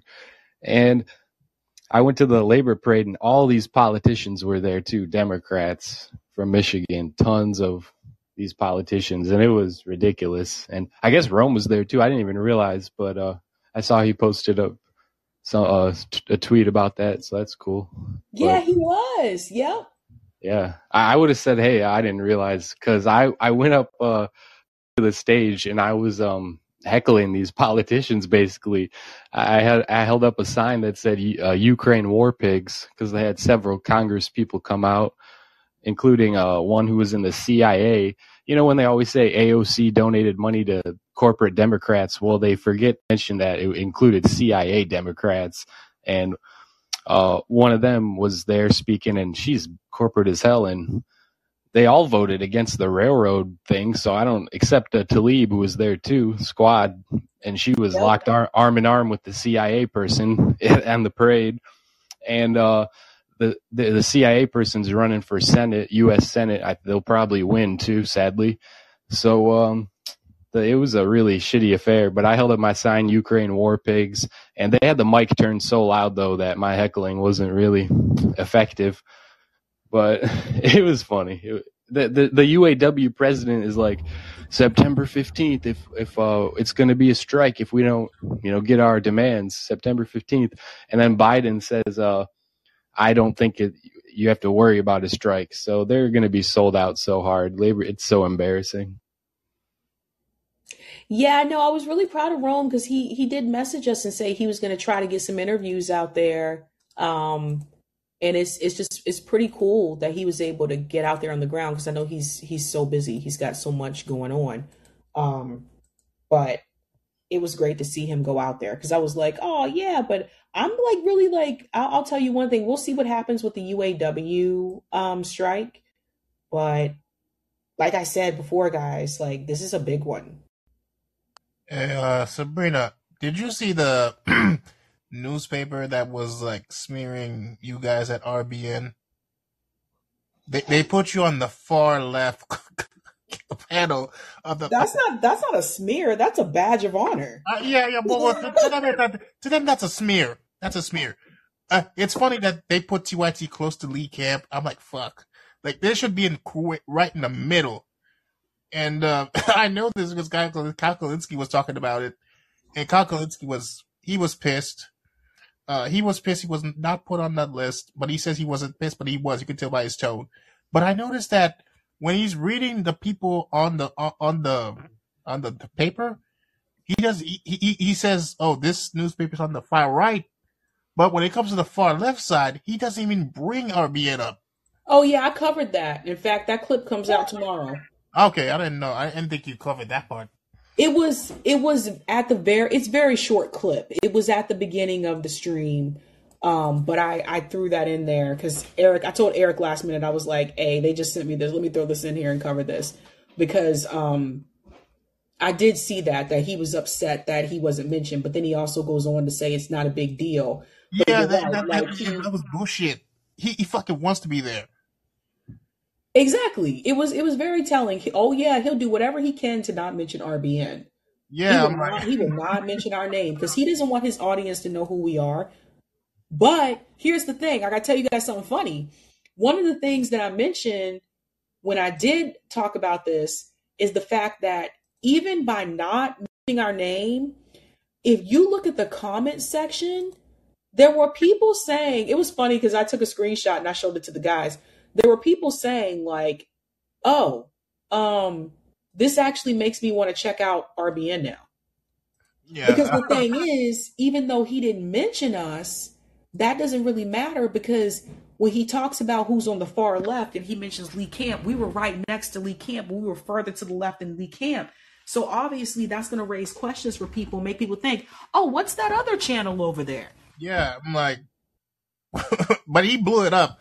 I don't. I I think it was it, uh, he blew it up. It was just enough for you to say for it to write RBN. I'm pretty sure of it.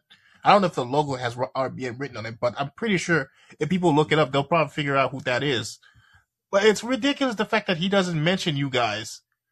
But I, I guess not mentioning you and just showing the logo is enough to get people uh, interested to know who you guys are. And and, and I, I was wondering, was that paper talking about domestically? Because there was a bunch of uh, topics they talked about how people might be biased and Nick likes to say, yes, I am biased. I am biased because I am anti-war. I basically want people to leave the Democratic Party, blah, blah, blah. And it's kind of funny though. yeah, I think it's, it's, it's really funny because like I said, if you look at the comments, obviously, and, and I think other people commented and said, you guys, Kyle tries not to mention RBN.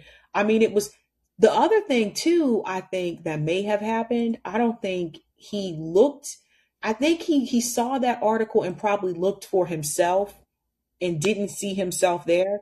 But I don't think he realized when he first looked at that article that we were there. Because you can tell when he's reading it, he pauses. He says, Oh, there's Lee Camp right there. And um and then he he pauses. That's what I was making fun of because he doesn't want he doesn't want to say our name because he knows what will happen. If he says our name, then his audience is going to be like, oh, let me check. Because reality is, we're a smaller channel. This is what I was saying before about smaller channels trying to talk shit about other small channels. It doesn't make sense because the thing is, is like, if anything, the smaller channels should be in support of each other. And that's how it used to be. All of us used to be in support of each other. Like, Vanguard, Jackson Hinkle, like Franco, like all of us used to work together. For those of you who are new and don't know, all of us used to be on the same page. We may not have always agreed, but it was this kind of this code where like we're the small smaller channels. We're gonna stick together. But that started to change over time when people started to meet other people in the space, bigger, and they decided that that was the direction that they wanted to go. So the thing is, is that if you're a big channel, the rule of thumb is that if you don't want your viewers to hear a different view that's also on the left, you don't ever mention that channel. So that's why he paused so that he wouldn't say our name. But it still don't matter because the thing is, everybody can see there was a channel on there that was further to the left of Lee Camp. So that makes people, that's what I was saying. I was like, I already saw some of the comments that said, this makes me want to check out Revolutionary Blackout Network now. Yeah, because I was I was gonna ask you like, uh, do you really think he knows who you are? Because I know Nick says his wife. Yes. Yes. Are you kidding me? I haven't Does seen he, him. do we think he know who we are? Guys, Krystal Ball follows us. Yeah, that's what I said. Krystal Ball follows you. I don't know if he knows who you guys are. Maybe Hassan. Well, I know you No, guys used to go after no, Hassan. sure. He knows exactly who we are. They're married. Oops. Anthony, I didn't mean to kick you. I messed up. Anthony, come back in the queue. I'll put you back in. I meant to put uh, Roger as a speaker. He knows, Kyle knows exactly who we are. Think about this now. Think about this. I've been on I've been on Rising s- several times. I was just on Bad Faith. JB has been on Bad Faith. All of us, actually, all of us have been on Bad Faith. Okay, so think about this. We've been on Vanguard and we know they watch Vanguard. We used to go on Vanguard like that used to be a more of a, a, a more common thing. They know exactly who we are. They just won't mention our name because we're for the same reason why they won't mention the name of Midwestern Marx. Now, come on. You think they know who Vanguard is, but they don't know who RBN is, and we got more subscribers than Vanguard? Krystal followed us when we were FHL, when we were Fred Hampton leftists. Krystal was following us back then when we had less than 5,000 subscribers. They have known who we are for a long time. Yeah, I guess you're right.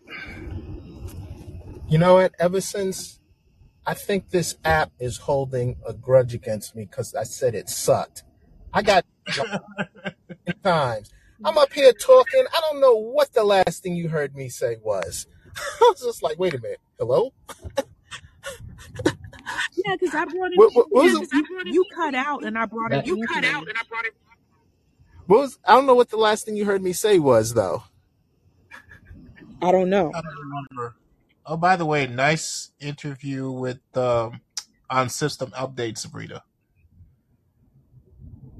That was good. With Yeah, with uh, what's his name? Greenwald. Greenwall, yeah. And I and I wish though that that that video that Briahna Joy Gray put on on on Twitter, not Twitter, YouTube. I wish it was much longer because there's a point that she cuts the video. I'm like, God damn it! I'm pretty sure there was much things that Sabrina was gonna say. It, It was about it was about an hour. Yeah, I think it was like 52 minutes, maybe. Well, no, 20 minutes. Gotta pay your five Video. bucks for that. that. Yeah, I was about to say that defeats the purpose of the Patreon episode. But I've seen Briahna Joy Gray place like one hour videos. Uh, what does it take? A, a week before she puts it on, or what? That's, No, not really, because when we were on there as RBN before that last time, it wasn't an hour either. Yeah. And uh, oh, this since you watched a the very Walker, capitalist way to, to run your podcast, but I mean, I would say do it both ways. If you got people diehards that want to watch you on Patreon, just leave it. I mean, it, it it's one thing to, to put extras on, on Patreons or for the members, but but to make it so like the a bunch of your content is is paid. I don't know. It's very capitalistic. As a, I'll leave it at that. When this, since you most people that, in the space do it that way, though. We're the only, we're one of the few that don't, but most people do it that way. Well, Russell Brand never did, right? No, Uh, Russell Joe Rogan didn't. no, Joe no. Rogan got big, and when he used to be on YouTube, he he put everything out. Now it changed. I mean, he did the big buy-in, you know, to the um, to Spotify. But before that, I, I heard that because it used to be like like it was like a thing with him and Jimmy Dore. Like Jimmy Dore would be behind the paywall, and and Rogan wasn't. And it was like, well, Rogan did okay. But Due Dissidence doesn't do it. They they put both paywall and free. Smaller channels don't do that because it's not. It doesn't make sense for us to do that. But the most of the larger channels do. Most Oh, of them do. So, like for example, even like um even like Russell Brand, the clips that I show you on YouTube, that's not the full video. yeah, Yeah, well, I, I well, that's what he's doing can't the now. full one. Before he went to Rumble, I think everything was up. But Yeah, I, I yeah, already know right. for Jackson he doesn't although although he puts everything on Rumble, and you, you can watch that for free, right? You just get ads, but yep. Oh, by the way, No, Sabrina, no, some of it is on even on Rumble, that's not the full thing because some of it is on locals. There's stuff on locals that's not on Rumble, and that you do have to pay for. Right, but that's that's the interactive stuff, the local stuff. Like Not not all of it. Does it. Not hmm not all of it from what I from what I understand. So I think that every all of them all of the bigger ones have something that's paywall from what I've seen. Yeah, I mean, with, with with the whole locals thing, like you were saying, it, it's problematic to just jump to it because I guess the locals thing is basically members only, right? And um, Right. it's Yeah. Oh, I thought yeah, and you don't want to, you don't want this to be members, you know, paying members only. No, no, I don't do that. No.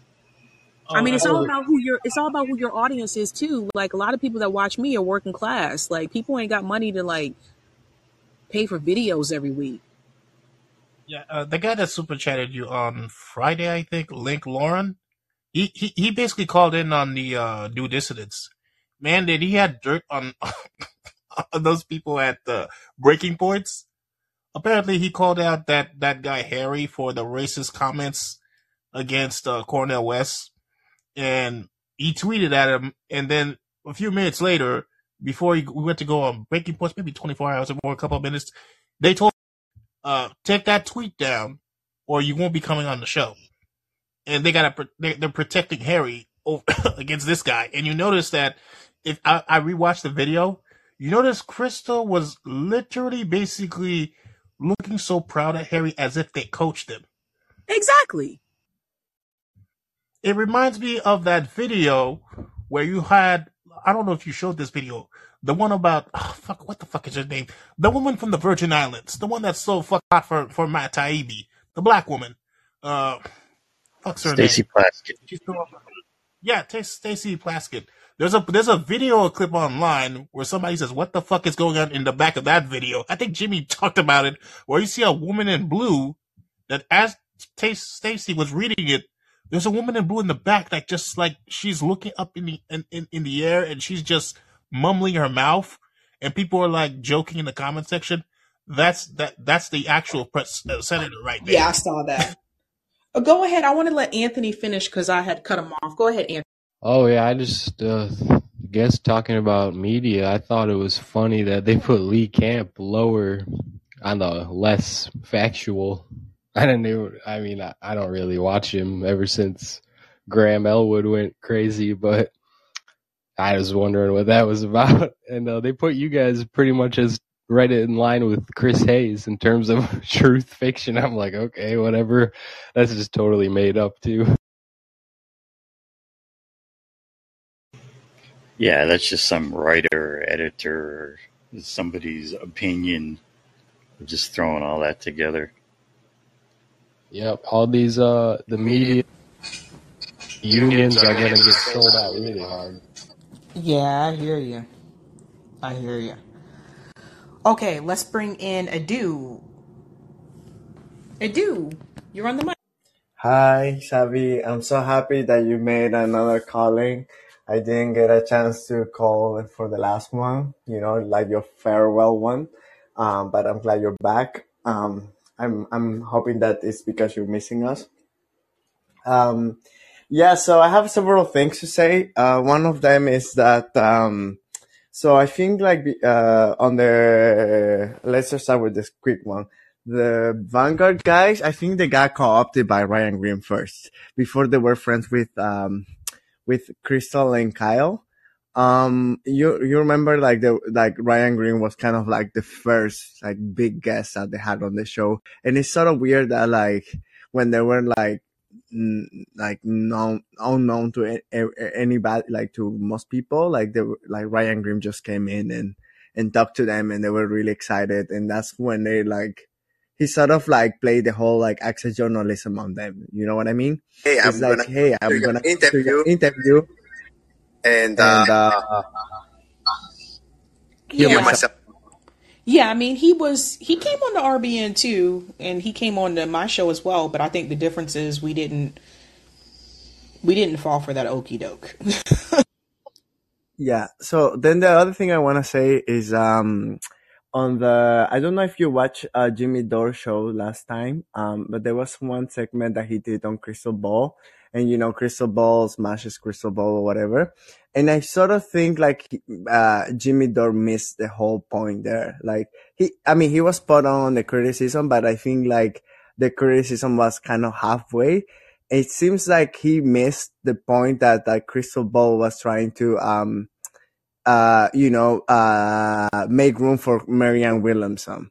And Jimmy Dore just didn't say that, like, just didn't see it clear.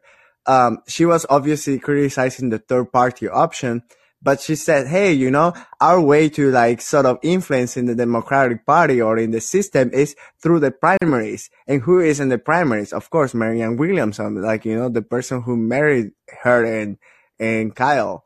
And so that was the sort of part that, that was missing. That was the whole big elephant in the room. I don't, uh, that like Jimmy Dore just didn't see it, or maybe he saw it, but you know, he's been very tepid about criticizing Marianne and, uh, RFK Jr., unlike the way he has gone after Cornel West. I don't know if I'm misreading that or, but uh, what do you guys think? I don't think that was misreading. I, I, I think he heard it. You just didn't care about the Marianne part. As for the RFK part, you are right. I, I'm still waiting for Jimmy Dore to critique RFK the same way he fucking critiques Cornel West.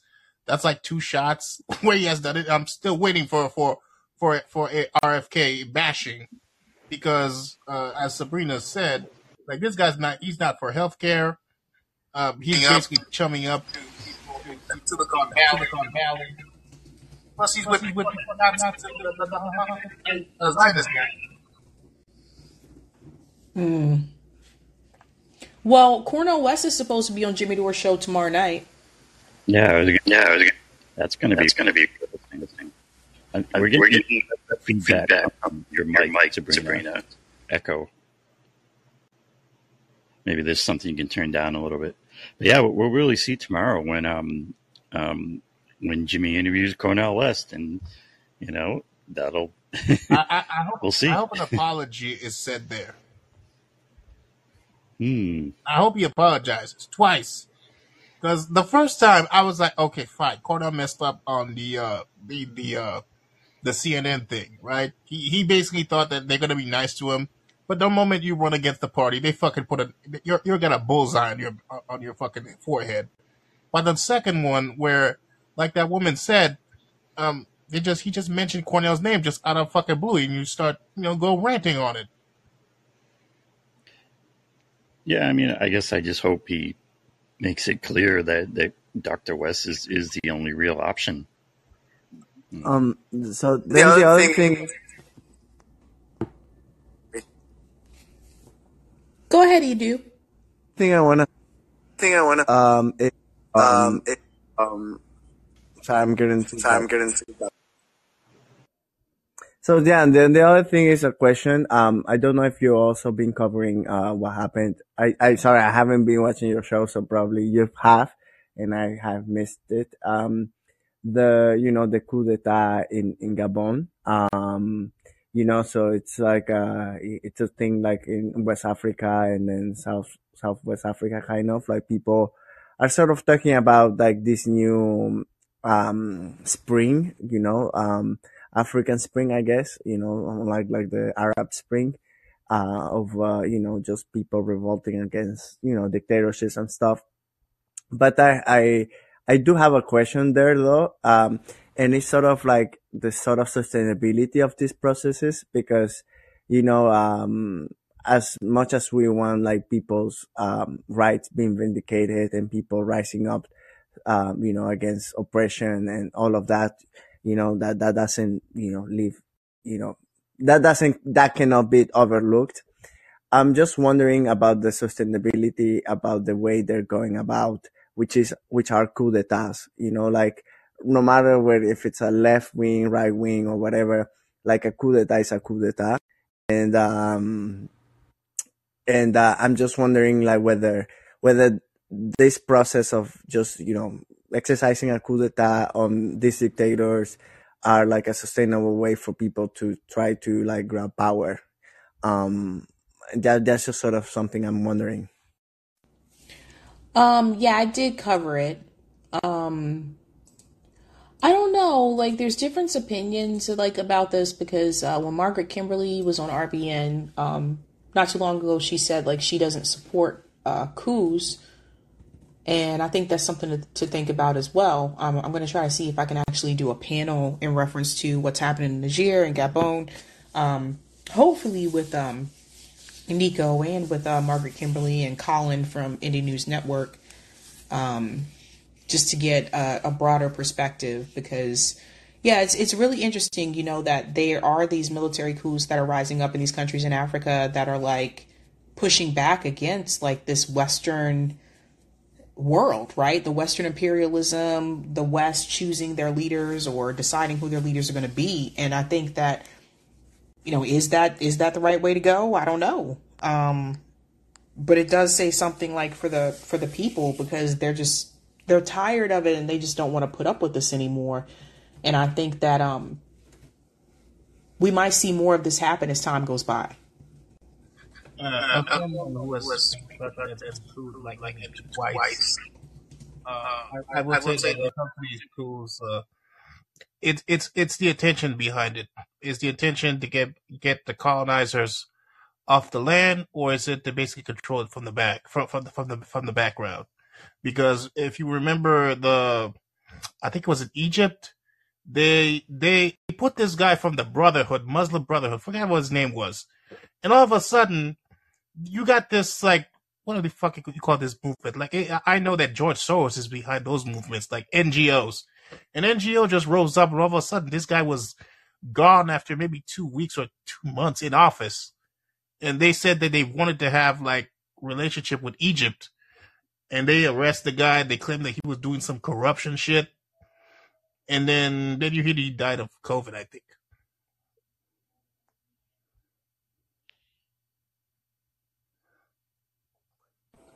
Yeah, I think it's it's there's a lot going on there, and I do want to bring back on um, more people that do cover Africa more, and like Black Agenda Report's really good at that. So I do want to bring Margaret Kimberly back on to talk more about that, to get her perspective about what maybe she thinks should be done um, instead of the coups, so to speak, because people can get hurt like in coups as well. It's not like it's just to kick this person out. Like other people can get hurt.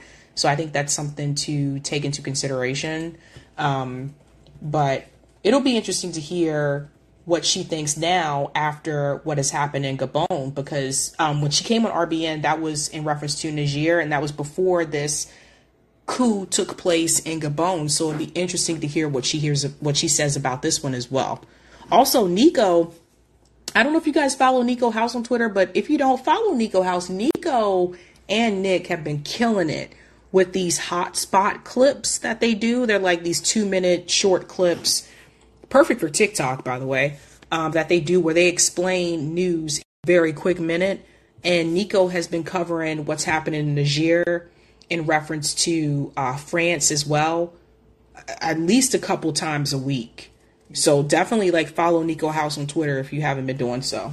Well, since you since you talk with Nick Sabrina, can you tell him to stop having that constipated face of his every time he's basically doing that hot? he always has he a constipated face where he's where he's like he's like he's like it's not coming out. I'm like, bro, like, bro, don't make that face, man. You when you like when I've seen Nick critique people, he's got a smile on his face, but he's got a constipated face on the hotspot one. I can mention it to him. I don't, I don't think I'm gonna tell him he looks constipated, but I'll I can mention it. Um, are you gonna are you gonna do some updates about the Nigeria thing? Because I, I it, keeps popping up. I, I heard that the Nigeria they, they attacked the French base. yeah, but I want to do. See, that's the thing. There's been updates. It seems like every other day. So what I want to do is I want to do that panel so we can just go through the everything from the very beginning of the coup, you know, till till present day because it just keeps that's one of those things where I feel like it keeps changing like every other day. So we just got to stay on it, but definitely. Yeah, Yeah, plus, um, today one of the one of the security guards he was showing me a a a, a, vid, a page from what he was reading on the website.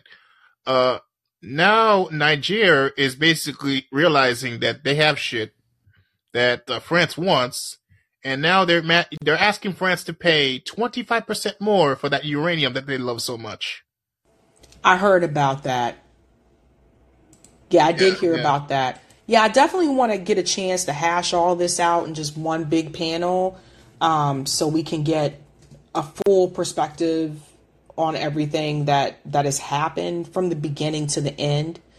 Um, because just so much has happened and it's hard to like keep track of everything because like there's so much happening globally every week it's hard to like keep up with everything unless you're only focused on global politics so like for example if you guys don't follow Danny Haifong, definitely follow Danny because Danny's channel is global politics, right? Like he talks about geopolitics and he focuses on those things all the time. So he's able to do like the updates and everything. So definitely follow him because that is his main thing. Also, Garland Nixon. And I don't know if you guys know, but Twitter has locked Garland Nixon out. So Garland Nixon has been locked out of Twitter for days. So definitely like follow his channel on YouTube because him and Danny, that's their thing. Like they cover geopolitics and they're really good at it. I thought Garland Nixon was back on Twitter, so they locked him out. Like, is it the new guy, new person coming in that does Well, that? his account is there, but he's locked out, meaning he cannot participate on Twitter. Yeah, because I know Jimmy's having that problem. He said he got hacked. So on the thing on your idea, Sabri, I think it's a really great idea, and I think it's important if I if I may give a suggestion about the topics. I mean, or like the sort of context that, that you can place during that forum um, of that conversation is sort of like what people really care or where they're coming from because I think like sometimes um, there's a little bit of, of confusion when it comes to being anti-imperialist and being leftist. I don't think that necessarily are going in the same line. Um, I see that in the example of some like, you know, leftists or some journalists or I don't know what, or anti-imperialist when it comes to like, um, foreign policy in Latin America as well, that, uh, they sort of, they sort of confound those two terms, being anti-imperialist and being leftist. I don't think necessarily that's the same thing.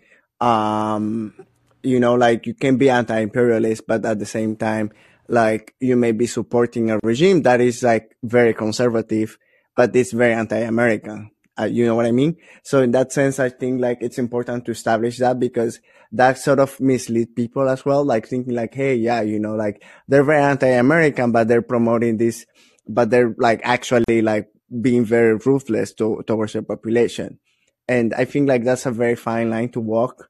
Um, you know, um, obviously there's a lot of context in between, but I think like sometimes like it gets mu- confusing in people's eyes. And I think like it's important to establish from the very beginning. Okay. Like, so what, what's, what's, what's the one thing that you really like, like highlight in this, in this, in this, is it because they're anti-imperialist or is it because they're like really promoting like a, you know, a more equitable agenda or something like that?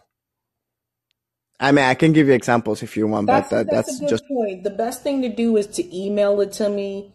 Um, but like I said, like Margaret Kimberly is really good on this topic. Nico's really good on geopolitics too. And Colin is, you know, his parents are originally from Africa, so like he has lived there. Um, so he talks about it from personal experience as well. Colin was actually the one that informed me that like not everybody in Africa is okay with China having business dealings in Africa. So he did. He was the one that explained that to me, and I think I think that'll be like a power panel, man. I think it'll be really good and really educational for people. I thought Colin was from um, England. Colin's parents are African. So he's lived all over. He's kind of like me, like he's lived in London, he's lived in Africa, he's lived in the US, like he's kind of lived in different places.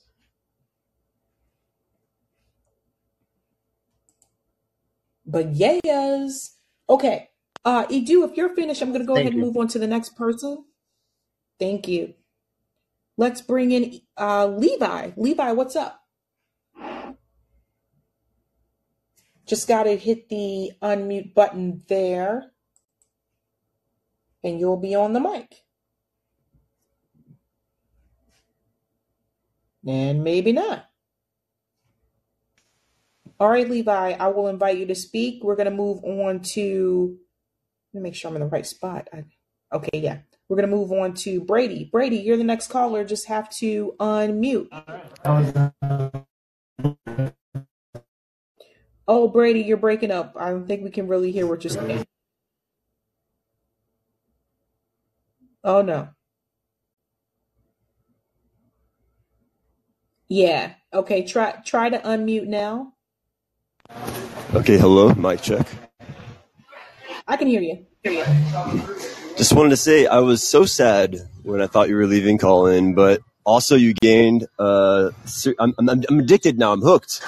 So uh, I'm watching your stuff on YouTube now, and so kudos there. And that show today, when I saw Krystal's face, how sad she was during that interview, it just like re-inspired my desire to rescue her from Kyle and radicalize her. So I don't know if it's too late. Um, I don't think there's a kid involved yet, but that's a re-inspired goal of mine. So I'm just kidding. But uh, that was an interesting show you had today, and good interview with Briahna as well. And um, you know, I was so heartbroken about Dr. West not coming to call in that I came up with my own artificial intelligence version of Dr. West. And I asked him a couple questions, and I asked him the Jeffrey Epstein question twice. And one of them was like a very PR friendly version, and one of them was like a really kind of like radical justice version. And so that was a lot of fun. And so I think I heard you say earlier that he's going to be going to Rumble, right? Or I'm sorry, locals with you guys. Who? Who?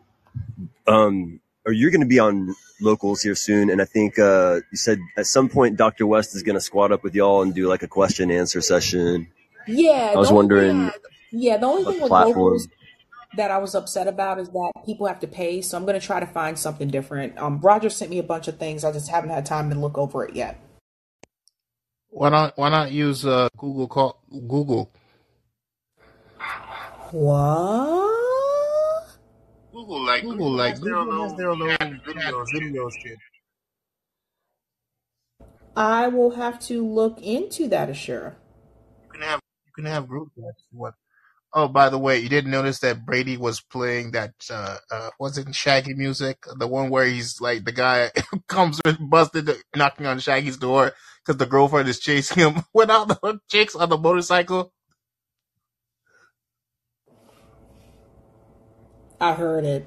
It But I'll wasn't try to call back later, and I'll catch you on the. Charlie, you are on the mic. Charlie's in the house. Charlie's in the house. Maybe not. Maybe Charlie's not in the house. I don't know. Okay, Charlie. I can invite you to speak. And I'm moving on to Celie. Wait, there you are. Hello. How's it going? Great. How are you? Hanging in there. um, I just, I was just curious. Um, like, how do you guys deal with handling like libertarians that that are because they always come like strike me as sim- as Russell from Due Dissidence would say, they always strike me as like the dumbest people you'll ever meet, and uh, it's just it's just very frustrating. but um, and then also this is this is I know that, that's just weird. That was just on my mind, but um, but when and then I'd like to actually make a comment about the reparations. Um, for one, it's like there was that Time magazine article a few years ago that said or that read like the ruling elites basically have extracted fifty trillion dollars from the United States, and these people think that they're they're so dumb and propagandized that they think that just like your regular everyday taxes are going to pay for it. I'm like, no, the 50 trillion are going to come back because that's that was your health care, that was your infrastructure, that was you know all of your unpaid wages and everything and people are so oblivious. And i'm just like i i don't know how, how else to you know tell it to them like dude they've been they've been stealing from you your whole you know freaking life and they they have you propagandized and thinking like that you the individual are, have to pay for all that. And i'm like how stupid can you get? But um But you know but yeah, why, they, yeah they, Go ahead Because they they have convinced us to fight against each other versus left versus right instead of focusing at the people at the top. That's why. yeah That's why people fall for it. It's just, it's just it. I I just don't even know where to go with it. It's just like, are you seriously this stupid? I mean, I mean, even Dylan Ratigan when he was on Jimmy, he, he said that they've that all they do is just extract wealth, and I don't know. And then I'm just curious, is like, do the people here, I, or I mean, I don't I don't think the people here, but um. Are people really going to fall for Bernie for a third time?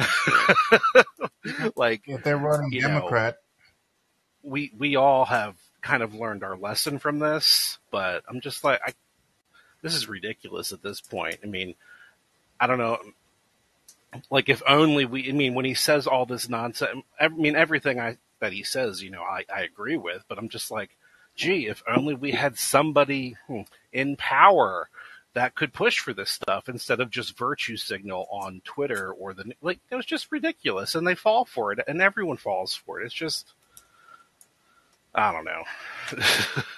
No, no, you're right. I mean, like, you're right. People fall for it, and I would say the same thing. Like, why would anyone fall for this again for a third time, right? Like, but I'll tell you what some people have said to me. Well, Sabrina, third time's the charm.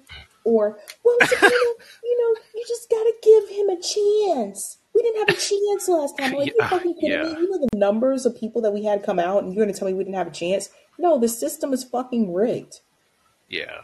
I had to tell somebody that as someone that lives in Canada, I fucking know your pol- your politics a little bit better than the person in the comment section because I have to I watch RBN and all these other leftist channels, and I had to explain to that person that they said, oh well, voting for Cornel West is a waste of time because Cornel West is not he's not running as a Democrat, and I told people I told the person they gave Cornel West two choices: run as a Democrat or go green.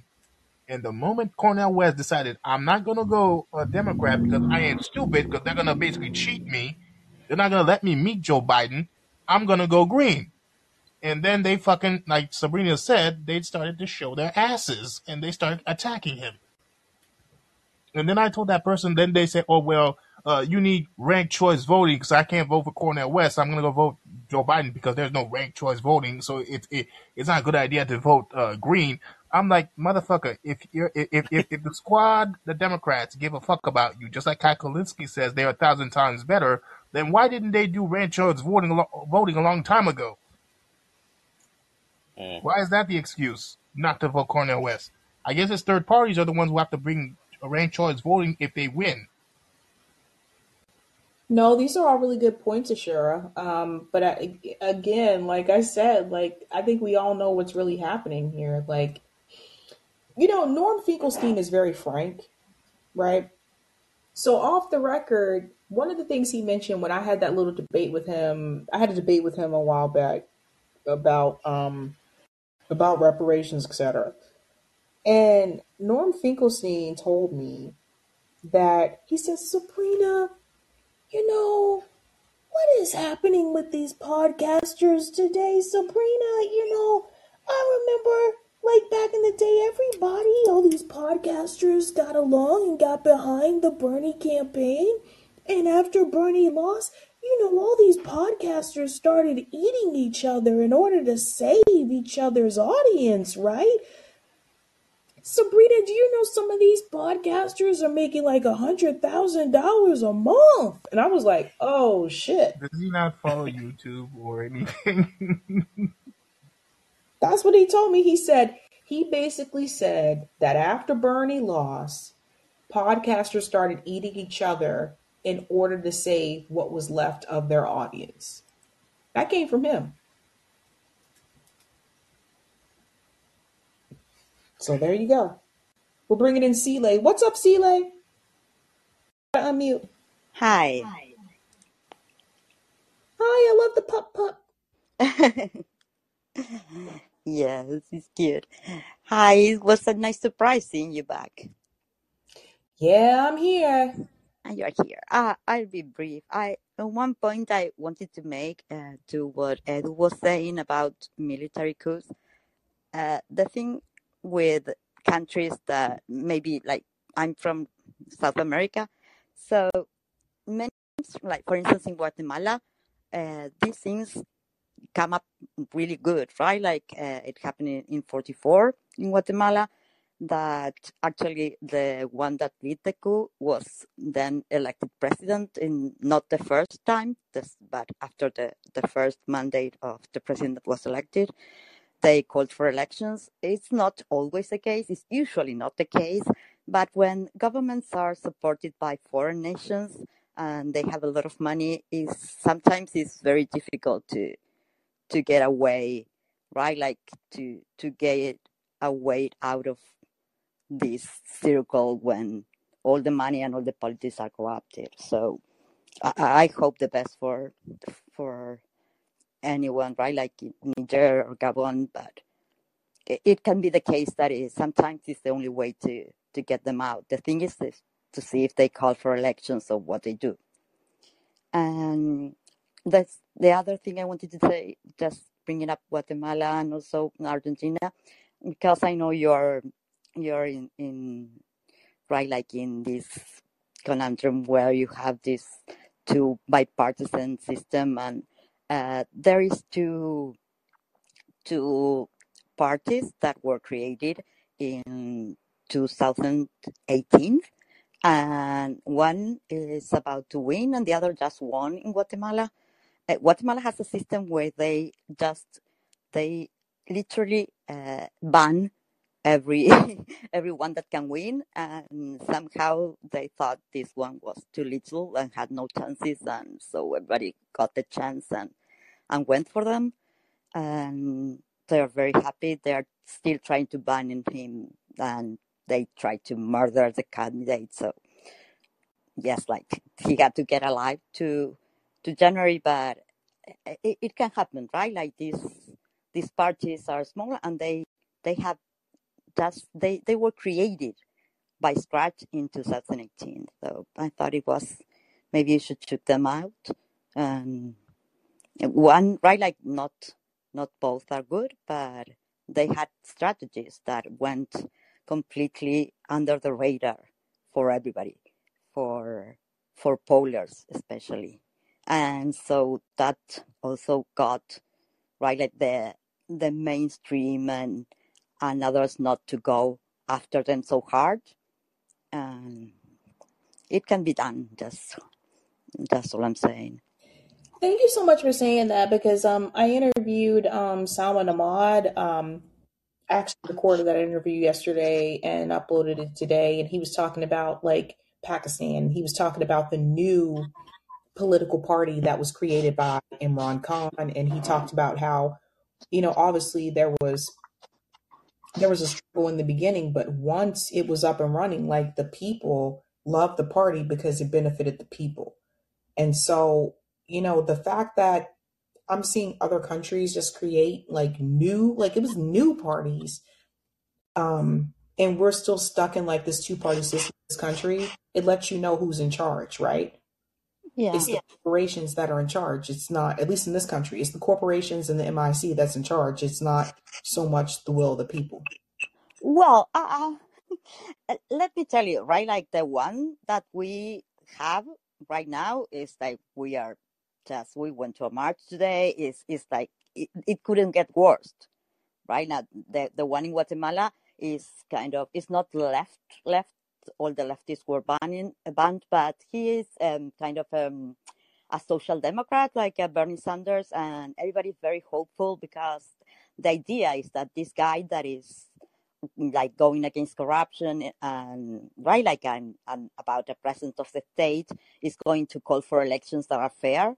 And so they see even the ones that were not supportive of him they see this guy that they trust as a as a transition right as a transition governing for for four years and that he's going to call and the other thing that I wanted to say was I, I wanted there is uh, oh, the thing about BRICS, right? Uh, I hear that so much talked in from the U.S., so much paranoia from certain sectors, the Republicans, and and just to put it right, like in numbers, the world reserves in all central banks, and this is the IMF and the central bank numbers, right? They are still more than 60% US dollars. The second is euros, and they are 20%. And then come Japan, and China has 3%. So it's right, like they are just screaming bloody murder out of nothing, really, because even if it's it's a transition, even if it's something is going to change, it's going to be so slow that I don't know why are they. I I, I imagine that is more to present the Chinese as this very big monster that is coming for for the U.S. more than anything, because really numbers, I wouldn't get so paranoid. I, I just don't don't fall for them as automatically, right? Like it's there. Some some of them are saying as if the U.S.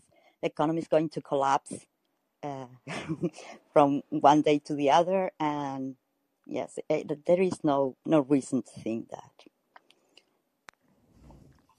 I hear you. I hear you. All right, Celie, anything else? If not, I'm going to move on to Ruben.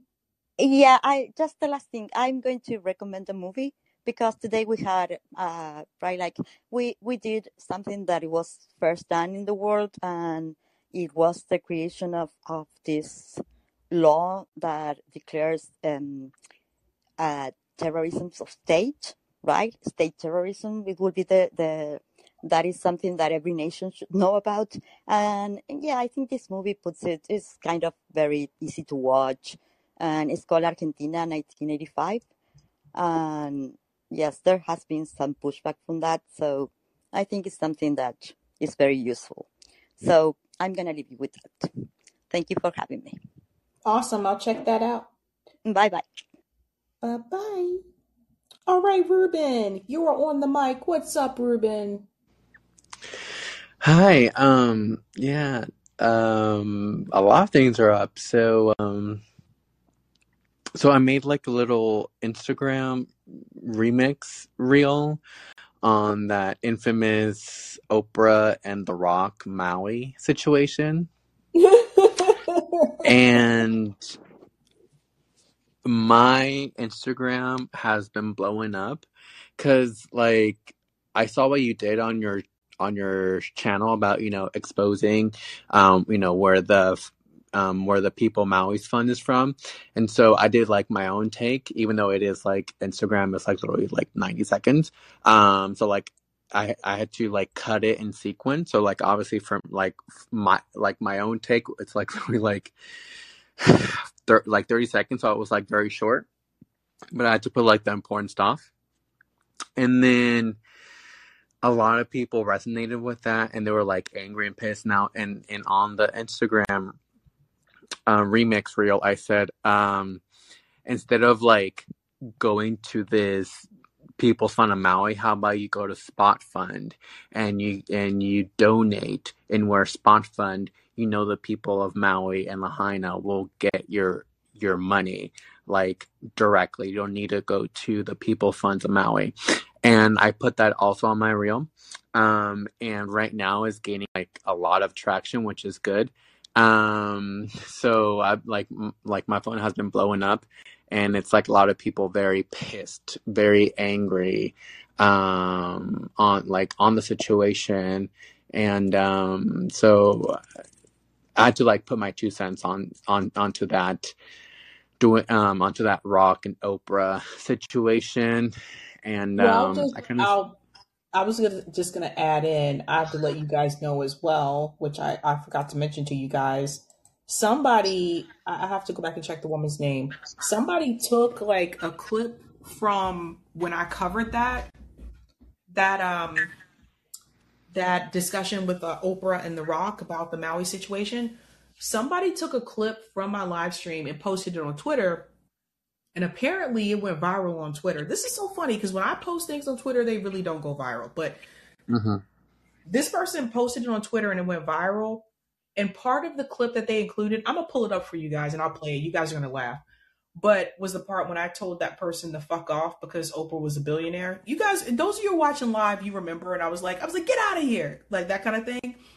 But somebody took that clip that that person posted on Twitter and they put it on TikTok, and that shit went fucking viral. And I didn't even know until someone tagged me on Twitter and they said, Sabrina, did this person credit you for their video that just went viral on Twitter, on TikTok? And I was like, no, I don't think so. But I was like, but I went right to that TikTok video and I said, thanks for sharing.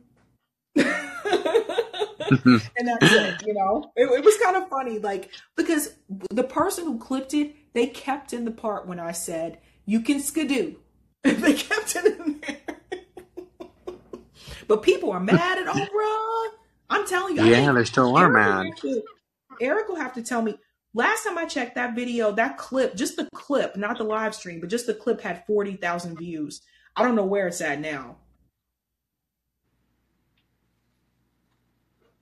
But yeah, no, it's insane. Um, I think also um, since I am part of the um, rainbow community, I think um, Lady Gaga has uh, has a house as well around there, and I like am thinking of making like a remix as well, or like a reel to like also call her out because it's like um, it it like if I do it, like I know I've I've I've made some reels and where I would I would call out queer icons and I get like a lot of these um, queer liberals coming at me because they're like, "How dare you go?" Blah blah blah. And I was like, "Yeah," because they don't actually support the communities that they are the icons for. Like, when when was the last time Lady Gaga did something to trans youth that are homeless? Like, she hasn't advocated for that at all at all whatsoever. And Gamer said that she's um, that she supports Biden. Yeah, she definitely supports Biden. Um, and I do think she has a house in Lahaina. I, I need to double check, but like if so, I'm like I want to make a reel um, like about that because like um it's not getting the traction that needs to be having in mainstream press because like obviously it's gonna make Joe Biden look bad, and this is Joe Biden's year apparently. Um and um yeah, that's that's about it. Um and my phone hasn't blown up for the past like two or three hours, which is good. Um and also um on reparations like um i've been having this discussion with again this influencer his um he's gay and he's a conservative quote, quote like quote unquote conservative and he's like you know my job as a white person is not to give you money and i was like okay this person needs to understand that slavery is not just about skin color um, it's about also economics and it's about power. So I had to remix like like I had to do like in sequence. And I had to like tell him okay let's let's just go ahead and take it out of this one dimensional culture war aspect to which this person like his his most of his content is just one dimensional he bashes on gay um on like gay people that are trying to discover themselves. And it's like you know we don't have health care like we don't have guaranteed health care so people are out there in the internet trying to discover who they who they are because the world around them is very sad it's very scary. And so like that's why like me being a, a conservative as well i don't like it when like those people like Ben Shapiro and co always make their content about like making fun of teenagers trying to find themselves, um, their gender like expression and sexual identity. And it's like the world around them is a scary place. Like I said, we don't have healthcare. Um, I mean, I mean, the one that we do is we have to work our ass off to get like in the near future okay health coverage not superb not great but like okay health coverage and we have to like literally put in a lot of hours just to get that. Um and i was just i remixed it and i told him that like reparations is not your problem because to be quite honest even the, in, even within the democratic party i have a feeling that it's not going to pass because right now we're we're having money sent to different countries for wars and for coups and then those and then that money comes back to the shareholders and the execs over at blackrock and vanguard and so like i said i i did, I, I did that remix and it's also getting like a lot of um views and is blowing up my phone as well. Um, to which it still garnered a lot of right wing liberal talking points saying, "Oh, you you leftist, blah blah blah." I'm like, I'm not a leftist. I'm a conservative.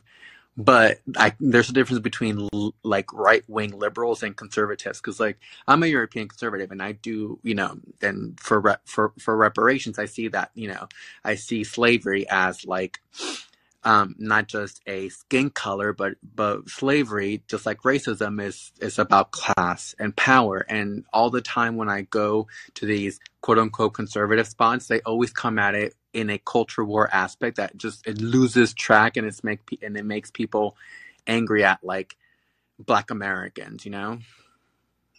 Well, one thing to explain to people is this corporation is not paid for by tax dollars.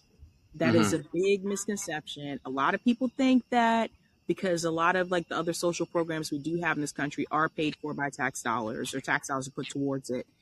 But when it comes to reparations, that would not be paid for by tax dollars. So that's a big thing to put a stop in the people saying it's not my responsibility to pay for my what my ancestors did. Da da da. You say you wouldn't be paying for it. hmm That's the thing. So that's how you put a stop in that. And then two, another thing to bring this across, and this is something the libertarian guy who was on Jimmy's show said, it's a labor issue. Yeah. Work was done for free. And a debt is owed. It's a debt that is owed. And that's how you give it across to people. Because what's interesting to me is some of the same people that say they're against reparations, those some of those same people tell me you guys got to pay back your rights. You guys got to pay back your student loans because it's a debt that you took on this owed. Okay, well this country took on a debt and this country promised 40 acres and a mule and that never happened Ruben. That never happened. So and when i talked to sandy Darity, he says some people got the 40 acres and a mule but then it was taken away. Every time in this country when black people did start their own communities after slavery and did start like their own economic system it was burned to the ground so that's why I was saying even earlier tonight that 93 year old woman who said this land goes back to 1800s for her family. That's a rarity in this country because for most black Americans in this country, those of us that are uh, African American descendants of slavery, for most of us, we don't have land ownership in this country that goes back to the 1800s. That goes back. Hell, I don't have land ownership in this country that goes back anything. Okay. I don't own no land. I have a house, but I don't own no land. My parents have a house, but they don't own any land. So I think that's what people need to understand. But I'll bring in Roger and then I'll come back to you, Ruby. So yeah, um, when it comes to the federal government, they pay for everything by legislating new money into existence.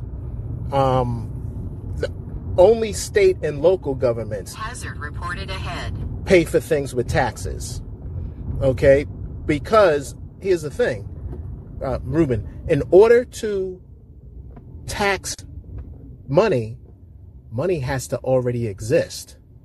So you have to say, well, where does the money come from? Congress legislates it into existence and they give banks the authority to print money well. Okay? And also what she said was it's you know, it's also a labor issue. So you'll see some of these same um it's not like oh um um um you know like uh uh like Pasta said some crazy shit the other day saying, "Oh, I thought it was um revenge for making white people pay for for for um for for slavery." But until I understood it, I understood it is a labor issue. That's because that's what when Maj Toure was on uh, Jimmy Dore explaining this to him. You know what I mean? He was just like, I guess, like he didn't know that until he, you know, like talked to What Maj wasn't Toure or whatever. wasn't he talking about long before that black guy came on the show that he was talking to Nick as it, it's a it's a it's a debt no not a debt owed it's a labor issue. I, So if you're talking about that, if you're talking about that debate between him and Nick, I didn't see that. If, if okay, that's because he, he he brought up that he said it was a labor issue. He said that, but I don't know why why would he say pretend like he didn't know it was a labor issue on the Jimmy Dore show? But he clearly said that on on the Nick sh- he, on he the probably show. meant, he probably meant long time ago. He probably Yeah, because in uh, the begin when it was first, because he's explained this multiple times. When it was first explained to him, he didn't understand that part of it. But when someone explained it to him about the labor, about the labor that just wasn't paid and the corporations that profited off of it, we, I'm- I mean, we're gonna go keep it keep it real and go back. Johnson and Johnson. Okay, you guys know how many companies are like billion dollar companies today because of the slavery industry.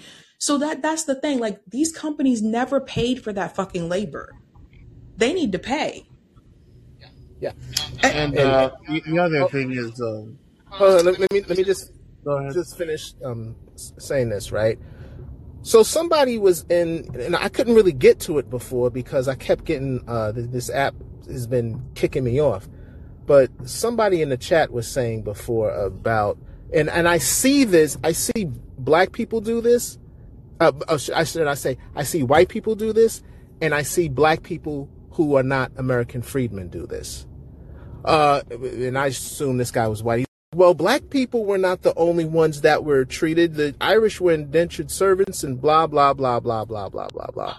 Okay, what the fuck does that got to do with me? if you feel that you were wronged, why are you taking that up with me? Shouldn't you be taking that up with the federal government and been like, hey, we want reparations for indentured servitude too? See, there's a difference between what we're saying and what they're saying. We're saying, it, you know what it is? It's kind of like um, Black Lives Matter.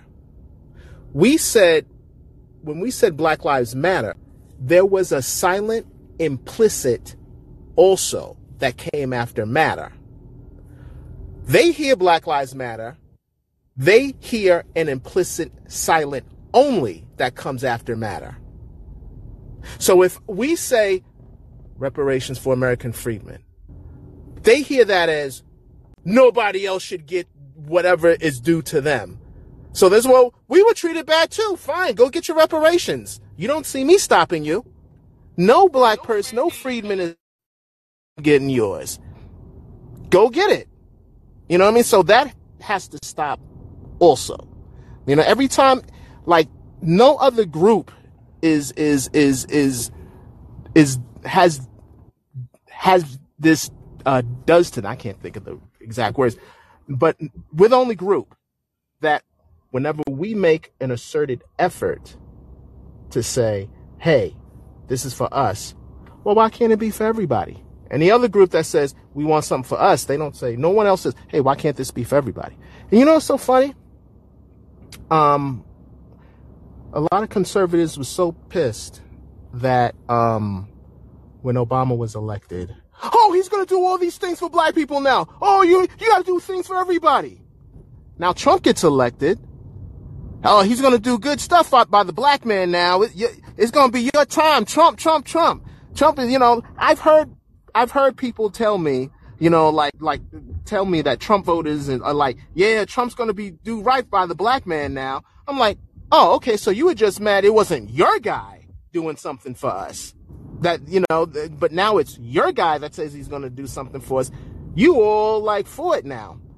You know, I wish we would have pushed. Oh, I, I wish I would have pushed them and say, I hear myself echoing. I wish um I would have pushed them and say, uh, oh, okay, so would you be down if Trump said, hey, reparations for um, African American African American freedmen? So you know, um, but yeah, that's what I was gonna say. Um, um, sorry to interrupt, but I have to go to the restroom. But um, anyways, so um, I'm glad to see you, um, you savvy like coming up on people's radars on on Twitter, um, and you're coming up there amazing, and I like to see that.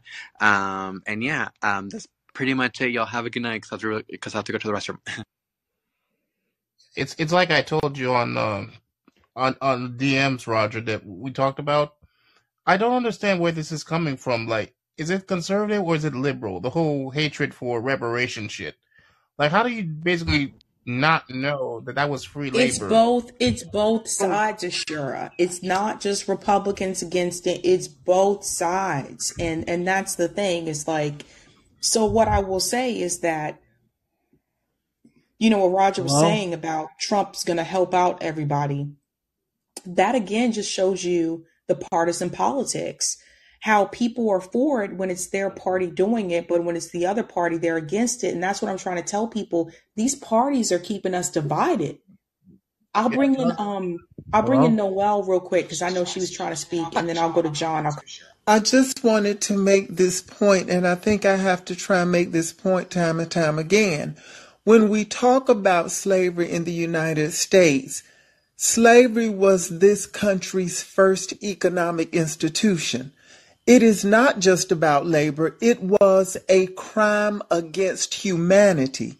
These people were not just work for free. These people lost complete agency over their lives. They were chattel. They were owned. They were property. And in the United States, the descendants of slaves is the only group that has been decimated and desecrated in that way.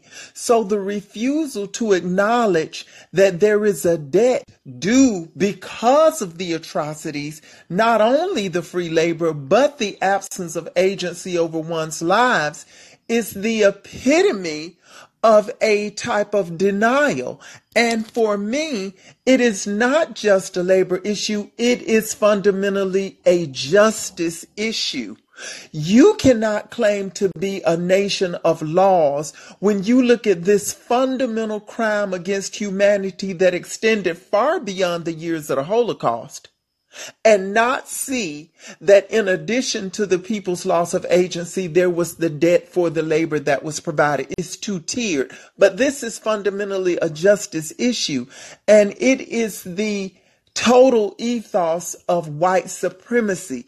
That's why when you bring up the issue of reparations, it is instantly a divisive issue in the upper end of the economy with some of the elites, and it is a divisive issue in the lower end of the masses because they respond to the perception that the descendants of slave black people in the United States through the institution of slavery were made to be the economic and social bottom of this nation's society, both economically and socially. So the reason people respond viscerally, even on the poor end, is because they perceive it as a gift. They don't perceive it as something that's owed because of the dual atrocity of what slavery represented. They see it as a lifting up of the tile on the floor. And if I get to walk on you simply because my skin color is white, then any type of repair or elevation or anything that is done for you not only speaks to the justice, but to those people, it speaks to their social standing. If we are prepared, somebody else is going to be the economic bottom floor of this nation, and the poorest of whites understand that it will very likely be them. That's why they respond. Who cannot look at the institution of slavery and what it meant to this nation's economy and not see that on a justice term, something is owed. But people have become comfortable. They have become accorded to this. White America was led to believe that it was okay because it was the blacks.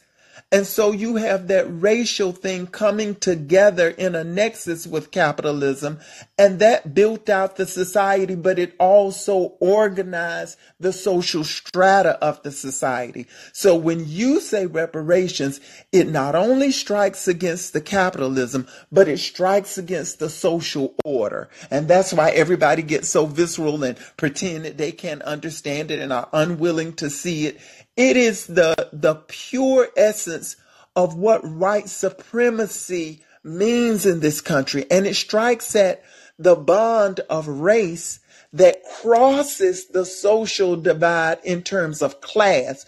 White people, we all know that the fundamental divide in this country is class. But when you speak on race, it offers the poor white people in this system a type of bridge overclass for them.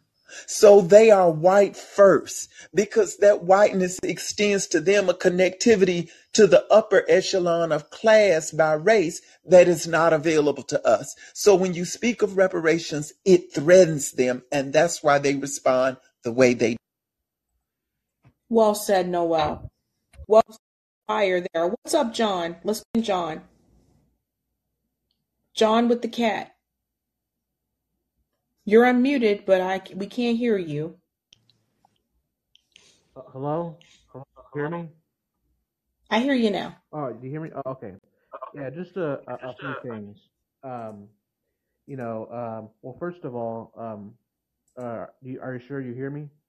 Yep, we can hear you. Okay. All right. Thank you. Yeah, I just I recently found out that uh, Joy Gray this week will be debating Kyle Kulinski and Krystal Ball on their podcast, uh, Krystal, Kyle, and Friends. Yeah, I knew that. I, I knew that. I, I she told me that um during the interview, actually before the interview, she told me that. So I I knew that, but I wasn't going to tell you guys that. Oh, okay. Yeah, and you know, I, I I'm glad um people can hear me, but this is this is mostly for the audience here because um yeah because Briahna Joy Gray is you know a great debater, and I would want to see um that happen, and, and also uh, on another subject um well, real quick, I'm sorry. How did you find out? oh um I usually go on uh, Krystal Kyle and Friends their podcast to see what uh, they're gonna be uh, what episodes like what what are the episodes about you know. Oh, what when is that happening? Let me know. Oh, um, yeah. So they usually have interviews on Krystal Kyle and Friends. They usually have them on Fridays, but they don't air it until the day after, until like Saturday nights, usually. Really? Yeah, it takes a, a day until they um release it. Interesting. Okay. I think Yeah, and, and put so out another subject, first. um, what? What happened? Did somebody say something? I think Roger go go ahead. Oh, okay, yeah.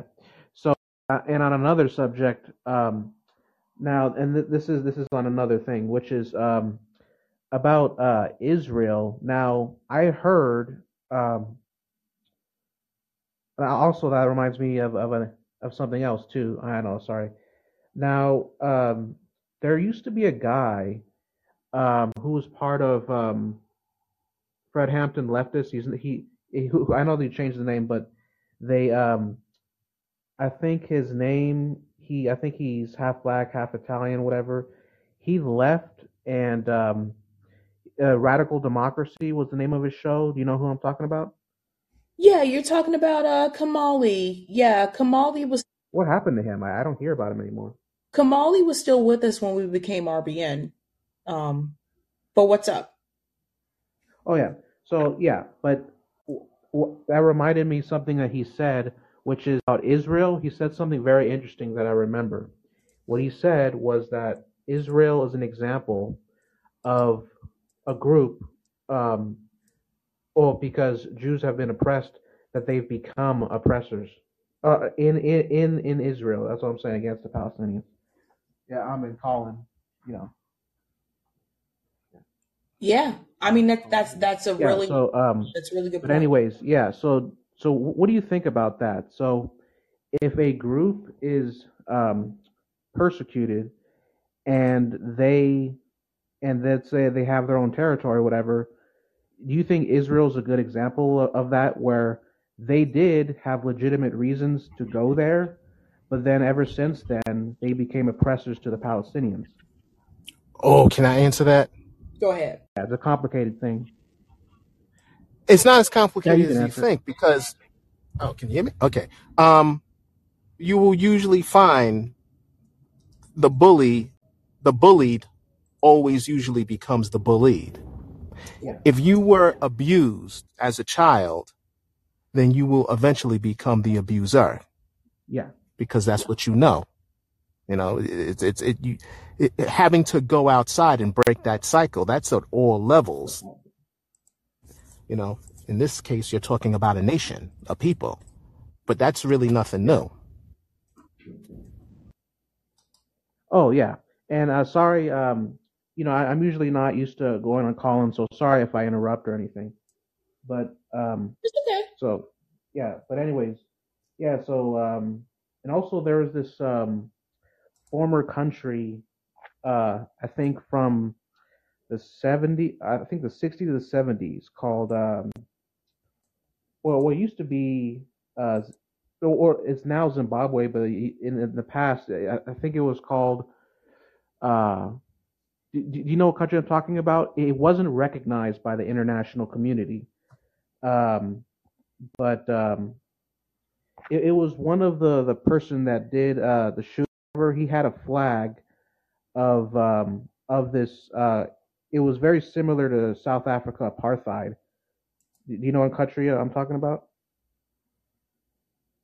I'm not I'm not sure which situation you're Uh, referring yeah, to. no, uh, it me? was. Uh, I think Dylann Roof. Uh, he had a flag of a country that doesn't exist anymore.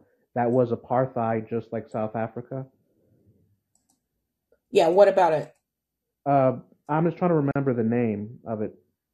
I, d- I don't know. I can't, I don't know Okay, yeah, but offhand. but People in the anyways, chat yeah. So that's what I'm saying. Isha. Um, yeah, I'll, I'll probably remember it a little bit, but I just like I like studying world history and stuff and, and different countries. Now, um, and one more thing, and then I gotta go, which is now a lot of people are not aware. This is about another country, which is about uh, Singapore. It's basically a city and a country. Basically, Singapore has a model of diversity, which is they by law they try to make things like more diverse and stuff because a um, because it began like very contentious, and then now they have like a quota system, whatever. But um, how, do you how do you feel about uh, quotas? I heard they existed in the past. Now people don't talk about them anymore. Like, how do you feel about that? Quotas for what? Because in the past, I heard you know after the um, is it true after the civil rights movement there were quotas based on like race and gender and stuff? Is that true? For for what? Like in, in sorry in, in the United States, like based on like the workplace and you know in, inclusion and stuff. so you're talking about affirmative action. Oh, that, that's what that is. Oh, okay. I, I didn't know Yeah. affirmative action had um had quotas because I because I heard in um in Singapore they they have that and sometimes people talk about that. But yeah, so um yeah, it's it's a complicated thing. But basically, the last thing I'll say about um affirmative action is um it it could, in my opinion, it should be based on also on, class because um yeah, there's there's lots of um there's because I I think it can unify people more and stuff. Can I respond? Go ahead, Noel. Um, The the yeah, premise you can you of can respond. affirmative action was originally a watered down version of how to create inclusion into the mainstream economy for the former descendants of slaves who had been roundly locked out because of their ethnicity. Because the majority of blacks in America at the time were descendants of slaves, it became synonymous that blacks were descendants of slaves. But then when we had the reform to the Naturalization Act, you had blacks in the country who were not former or descendants of slaves. And so that's how the whole that whole nomenclature thing got mixed okay. in.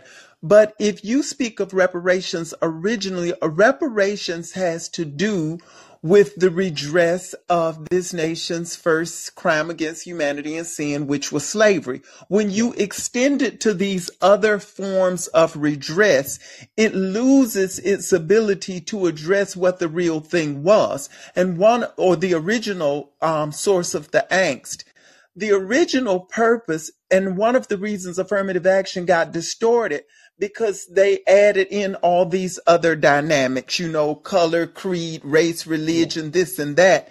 And when you begin to try to remedy those things, the fact that you have left the descendants of slaves at the bottom or they get lost in the mix is, and I believe it was by design, but that's why that happened. You need to deal with some of these things separate and apart. You have racism and discrimination that need to be redressed, but you have reparations for the ethnic, ethnically descendant slaves that needs to be based Yeah. on the institution of slavery. So those things need to be separate Yeah. So they don't get all mixed up. yeah. And I have a question. Um, how would you feel about also because there's there's many different there were many different oppressed groups. Um, you know, they were they were oppressed to varying degrees. How would I or, or how would you feel about uh, I don't know if this is already done, but there are reparations to Jewish Americans. Here's the thing. Jewish Americans, quiet as is kept,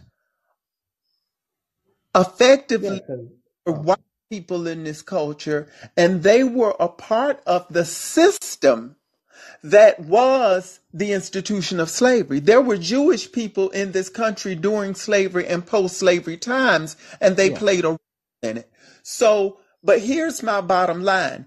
If you feel you were systemically oppressed as any ethnic group in this nation, you have a right to pursue it, be it the indigenous, be it you know, any group that you want to name, including the Jews. Pursue it, but don't link it or base it to the fact that the descendants of slaves who were the economic engine request repair. It's like every time we say reparations, then it's all these what about, what ifs, whoever, who else. And you know, the bottom line is the Jews who were a part of the German They did receive a type of repair, and the United States assisted in them receiving that repair from Europe. And so that's the thing that some of the indigenous tribes through treaties received what could be construed to be reparations. Let's not sleep on that, that some of the five major what they called um, civilized tribes own slaves as well. So it can be a complicated issue, but fundamentally we need to come to terms of what that institution was, what it represented, what it birthed, and how to dismantle it because it still kind of goes on even after the Emancipation Proclamation by way of the 14th Amendment. So we still have all these contraptions. But again, I say it is part and parcel to the American way because that was the first form of extraction in a major way. And like I say, slavery became this nation's first economic institution. Cotton was king. Slaves were traded on Wall Street. All of the major institutions from churches to institutions of higher educations have linkages to slavery. So we can't unravel that out of American history and how that accounts for America being the first world economy that it is today. It's still rooted in a type of exploitation and extraction. And I just want to add in Yeah. really quick that they did receive reparations. They received reparations from Germany, and it was also proven during that conversation that Marianne had with Marcel Dixon, where she tried to shout him down, which I covered, that they also receive reparations from the United States government as well. So that is something to, to keep in mind. It's been every oh, group except for for African American descendants of slavery. oh, uh, and Sabby, um, I think uh, I need to go in like a, a minute, but I was just wondering, um, do you think that there's this there's this perception um, that that Jews that they have more power than they actually do? And by the way, I have Jewish uh, heritage, so that's the thing. And even people who who are somewhat progressive also have some of these views. And they, they may not even think it's anti-semitic or whatever but do you think that's something we you know we need to fight against? This perception that they have all this power in the media that they have all this wealth that they have all this influence? You know what i mean What perception? What What do you oh mean oh, by oh that? sorry. Um there's no there's a perception of of jewish people in particular and i have jewish heritage. There's this perception that a lot of uh, non-jews have that that jews have too much power they have too much influence. There's this anti-semitic trope that they that they have too much power. Do you think um you know we need to fight back against that trope Who's we? And and and two, are they talking about Jewish people or are they talking about Zionism? Because or these or are two different anybody. things. People, what I mean by we is the progressive community, whatever you want to call it, leftist or whatever. And um, that's what that's what I'm saying. Like, you know, I, I sometimes I just heard people that I thought like were on the left or whatever, and then sometimes I hear them say that stuff, but it's not that common. But you know, feel like for the most part, they have been fighting back to protect Jewish people. They haven't been fighting back to protect black people. That's what I've noticed. Now, I think you may be referring to Zionism, and those are two different yeah, things. yeah, And I'm I a, I'm against I'm against Zionism. Yes. yeah, I Uh, just interviewed Miko Peled, and he actually addressed this uh, oh, very okay. well. Yeah. So so anyways, um yeah, I know my you know, sometimes my mind is is racing and stuff. You know, I have Asperger's, so that's another thing. So anyways, but uh probably some other time I would uh, you know, try to bring up uh, another topic and um we can um delve into that. But yeah, it was nice talking to you. I I just want to address right quickly. You know, you speak of the perception of Jewish power, and I think there is a real discourse that needs to be had around that because a part of it may be over, it may be hyperbolic, but there is no denying that AIPAC and the Democratic Party for Israel wield a lot of political power in this country, especially on the Democrat side and even in the Republican side. There is no other ethnicity in this country that has a, a parallel pact or political unit that even compares to the power that AIPAC wields and the power that the Democratic majority for Israel. I live in the state of Ohio, and AIPAC and the DMFI came in in the election between Nina Turner and Shontel Brown, and the money that kicked in on the um, um, Shontel Brown side brought her from relative obscurity to winning. That is power. There is a Yeah, I reason why people say, oh, our relationship with Israel is sacrosanct and this and that and blah, blah, blah. Israel may have issues, but they're not the only nation on the planet that has issues. Why are they so premier in getting American military support I and this, that, and a third? Yeah, So yeah. there is a discussion to be had around the empowerment of Jews and Jewish people in the American political body. Yeah. And So I don't what think, you know, I don't think it's fair to say that if you criticize or you speak to the power that the Israeli pacts wield, that that is instantaneously something that's yeah. anti-Semitic. Yeah, yeah. I, So I I, think I there's a discussion that needs to be had, and we need to really look at those relationships and what that power really means. Yeah, a- a- and the, and the final thing I'll say is, yeah, I I agree. I, I'm completely against Zionism. Zionism, in my opinion, is a form of uh, colonialism. Israel is an apartheid settler colonial state. I agree with that, but th- there is a fundamental difference between um, pro-Israel Zi- pro-Israel Zionism and just Jews in general. So when it comes to just Jews in general, um, I, I don't I don't there needs to be careful there needs I'm just saying there needs to be um, we need to distinguish between just um, pro Israel Zionism and Jews in general. That that's all I'm I'm saying. Yeah, I understand that. Go ahead, Notori. It is a difference, but we're not gonna sit here and act like Cause it's certain stuff you can't even say in the media or your ass is counsel.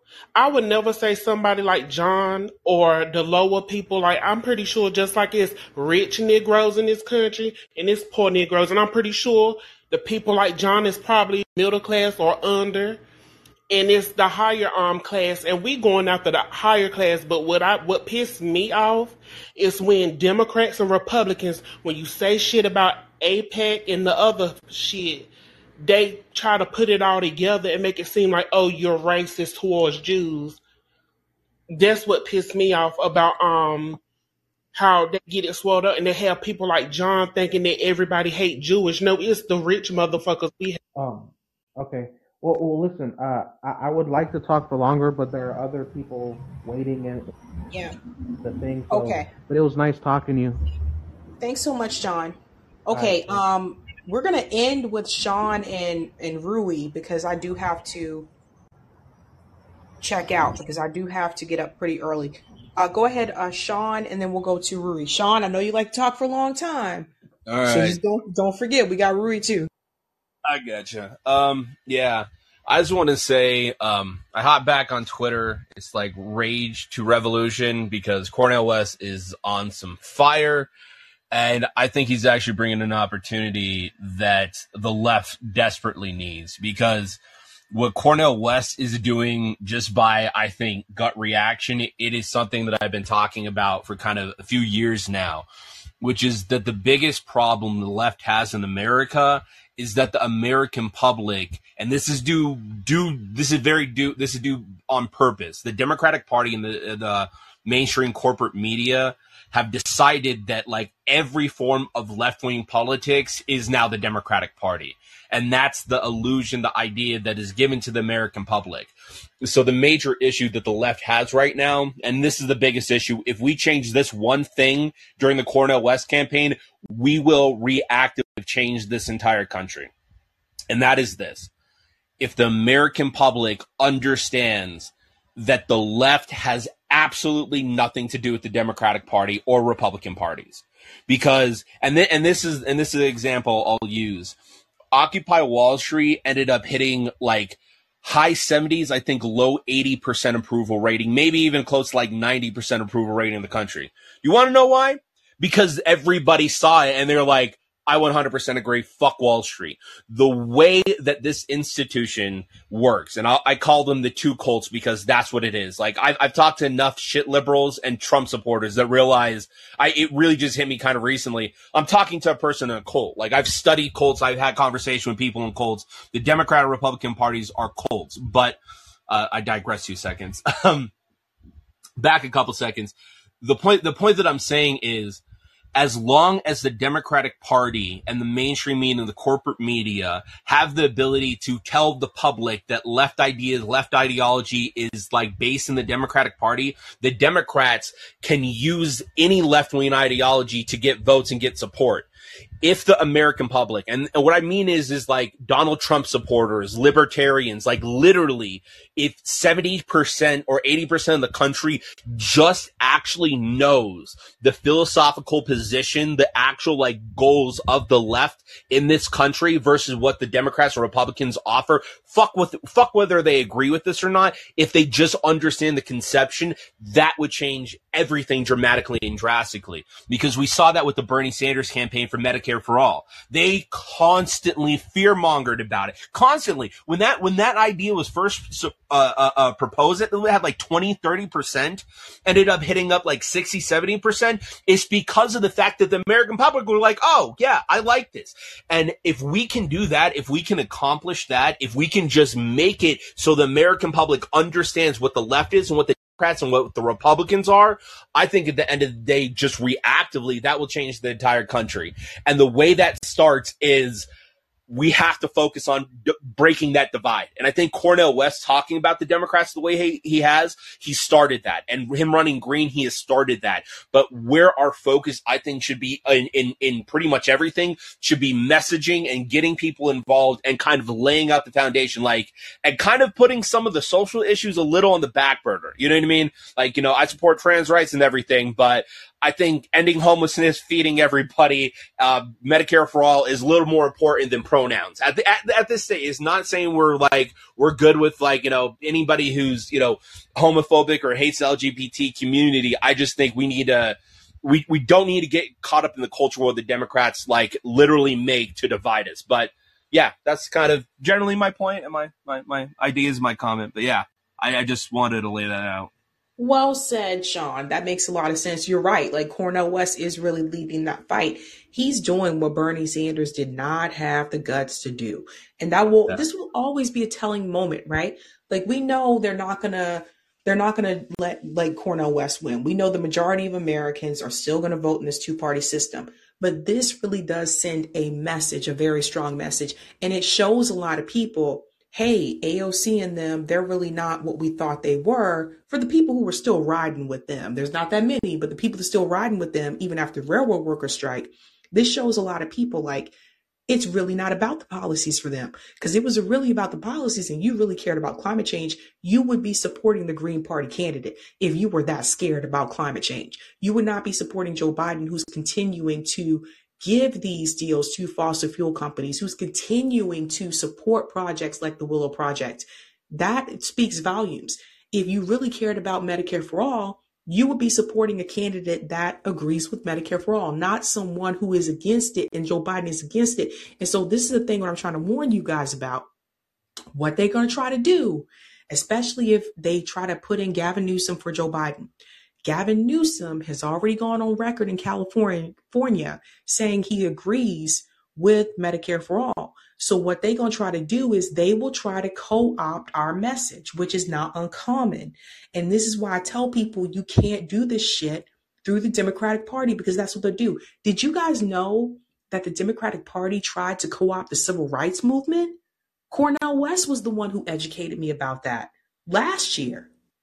So that's the thing. And they, they let that happen. So that's why I'm saying, like, you can't do this shit through the Democratic Party. But spot on, Sean. Let's bring in uh, Rui. Ashura, I invited you to speak. Go ahead, uh, Rui. You got to unmute. Yo, what's going on, Savvy? How you guys doing? Can y'all hear me? We can. Okay.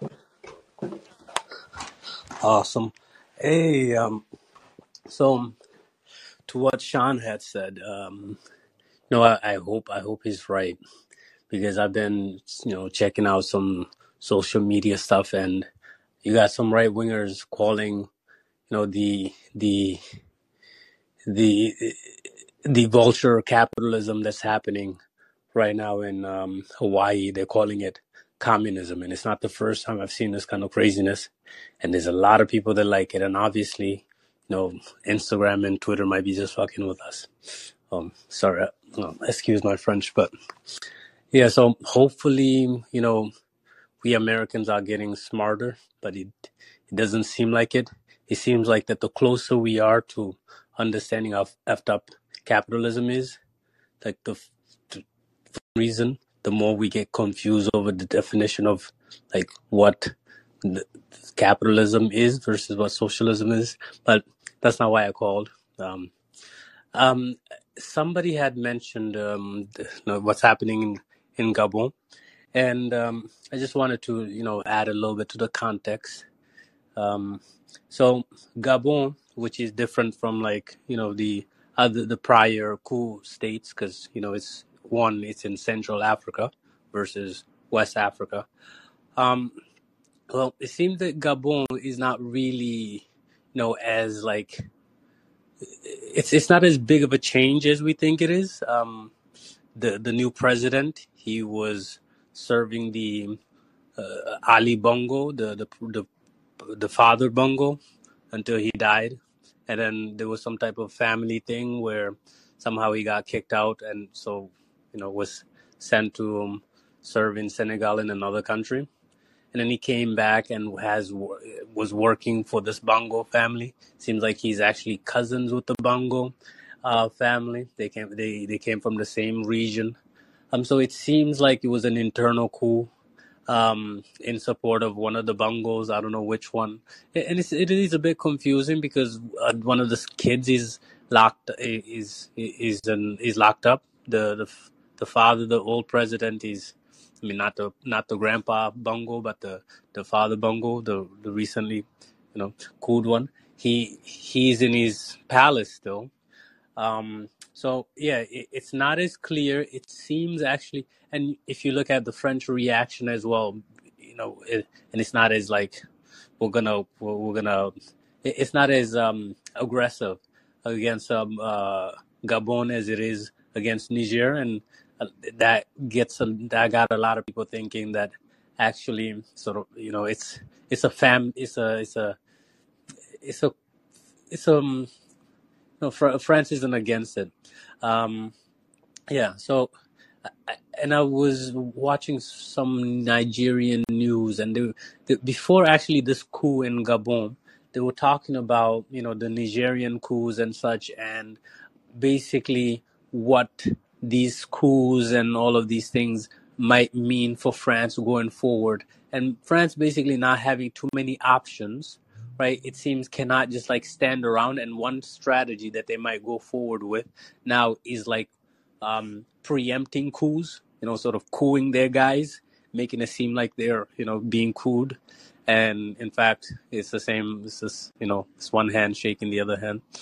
Um, I don't know if you guys have heard this stuff. Margaret Kimberly obviously is very knowledgeable and all that, but it, it's it seems like um, it's sort of the the more things change, the more they stay the same. Um, and while you know there's been a lot of positive things, I suppose, you know, relative um, in the coups that have come before. Uh, again, there was a I think a Nigerian professor that was saying that you know, yes, while you know military uh, dictatorships in some ways are you know I, I guess better in the sense that like you know the enemy you know you know what type of thing you're living in versus the the the, the civilian dictatorship where it seems more democratic than, than it is. You know africa has and you know yeah has had military military dictatorships that have gone pretty badly.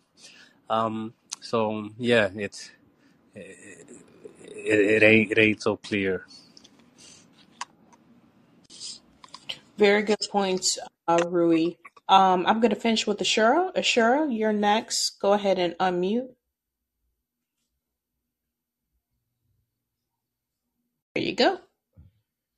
Uh, one thing I, one thing I gotta say, um, do you think that you finally got to Briahna Joy Gray through your videos? I know she's getting, she's been getting flack on YouTube and on Twitter for you know her association with Krystal, Kyle, and um, and, and, uh, Katie Halper. Although the Katie Halper, I think she's she's on her own thing over there, and but Kyle and Krystal are the really ones that are trying to be gatekeepers. Do you think like Briahna's finally had enough?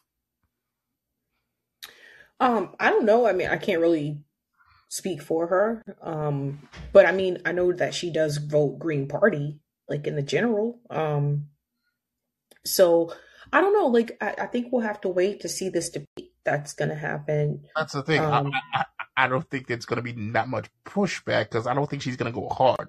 Like, kind of, well, we don't we don't know. Um, she had a conversation with them before, like last year, and she did push back. But I think things are even more different now compared to last year. When she had that discussion with them last year, Marianne Williamson was not a candidate, and two, Cornel West wasn't a candidate.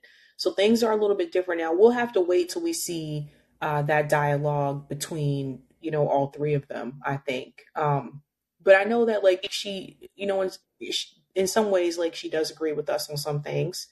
No, she Um, probably agrees, but but it seems like the, the Krystal Cow people they're, they're they're basically holding her back I'm just leaving completely. I feel like the, the, the Cornel West campaign is a game changer because it, it used to be that they'd always say, "Well, how are you going to do a third party? They're- That'll they'll never get elected, never get anywhere." And now we you have a real candidate who has a real shot at doing something big. You know that argument ain't there anymore. Well, yeah, that's we'll the see. thing. Eric. Well, that's the thing, Eric, because you got these big YouTubers where they, they say they say it through their mouths.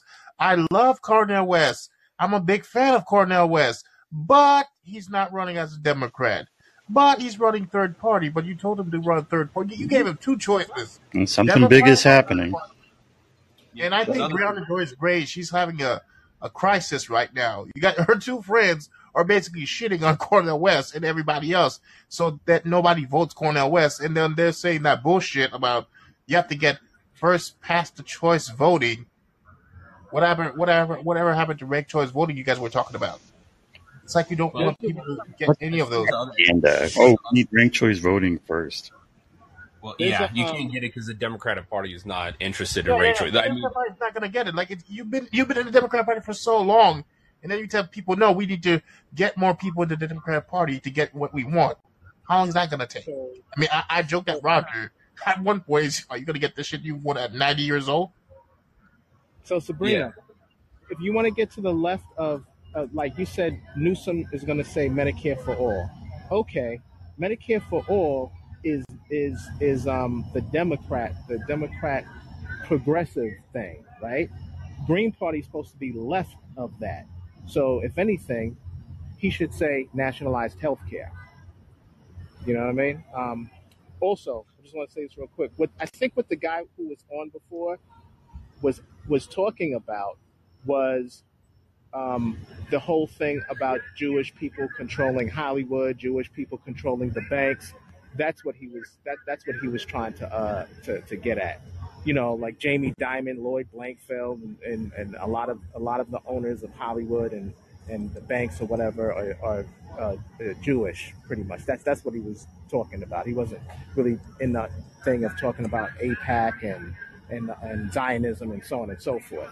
But that's usually the you know the whole stereotype of you know Jews owning Hollywood Yeah, and well, yeah, I, I felt like he was saying the same thing, but then when you think about it, I mean, is it that far fetched if you got Israel lobby coming in dictating other countries' politicians what the fuck they do overseas and in in America?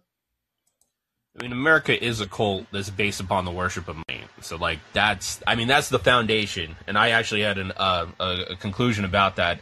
Like, the way money works, I, and I've said this for a while, like, money is government, like, because, it, like, are you going to eat today? Money. Do you have a place to sleep today? Money. Car? Money. Gas? Money. You know what I mean? Like, every moment, every hour of your day is dictated by how much money you have. But then it hit me recently that money is pain. And what I mean by that, for 90%, like I'll just put it low bar, 80% of America, when you think about money, when I think about money, what is, what, what happens? We're in pain. Like money causes us pain all the time to everybody who thinks like and so every fucking day we spend our lives in pain thinking about fucking money. And that's actually how this system works. And that's how this system has gained the level of control and kind of ownership of us because we live in constant pain because of money. And the only thing that relieves that pain is working so fucking hard that we have just like a, a teeny ounce of just like a little bit of breathing room. And that's the like comfort and safety that we seek to like avoid the endless fucking pain that we look out on a day-to-day fucking basis. And that's and that's why Krystal and kyle are so fucking comfortable because money gives them unequivocal freedom and fucking power and if we overthrow this system if we really start then all that money that they they amassed it no longer gives them comfort you know what i mean then they're on the fucking like new system with all of us and I think that's the real. Yeah, that that's a really good point, Sean. Um, I mean, they're they're millionaires. I do have to head out. It is about that time. Um, but thank you guys so much for tuning in. And anyone want to sign off? Nighty night. Don't let the bed bugs bed bugs bite. Good Remember- morning. Good evening. Remember, money is fake. Please, Good please let Kamala Harris be 2024 nominee. Fuck. That much, please no. Please no. All right, guys, I'm heading out. Thanks so much. Bye.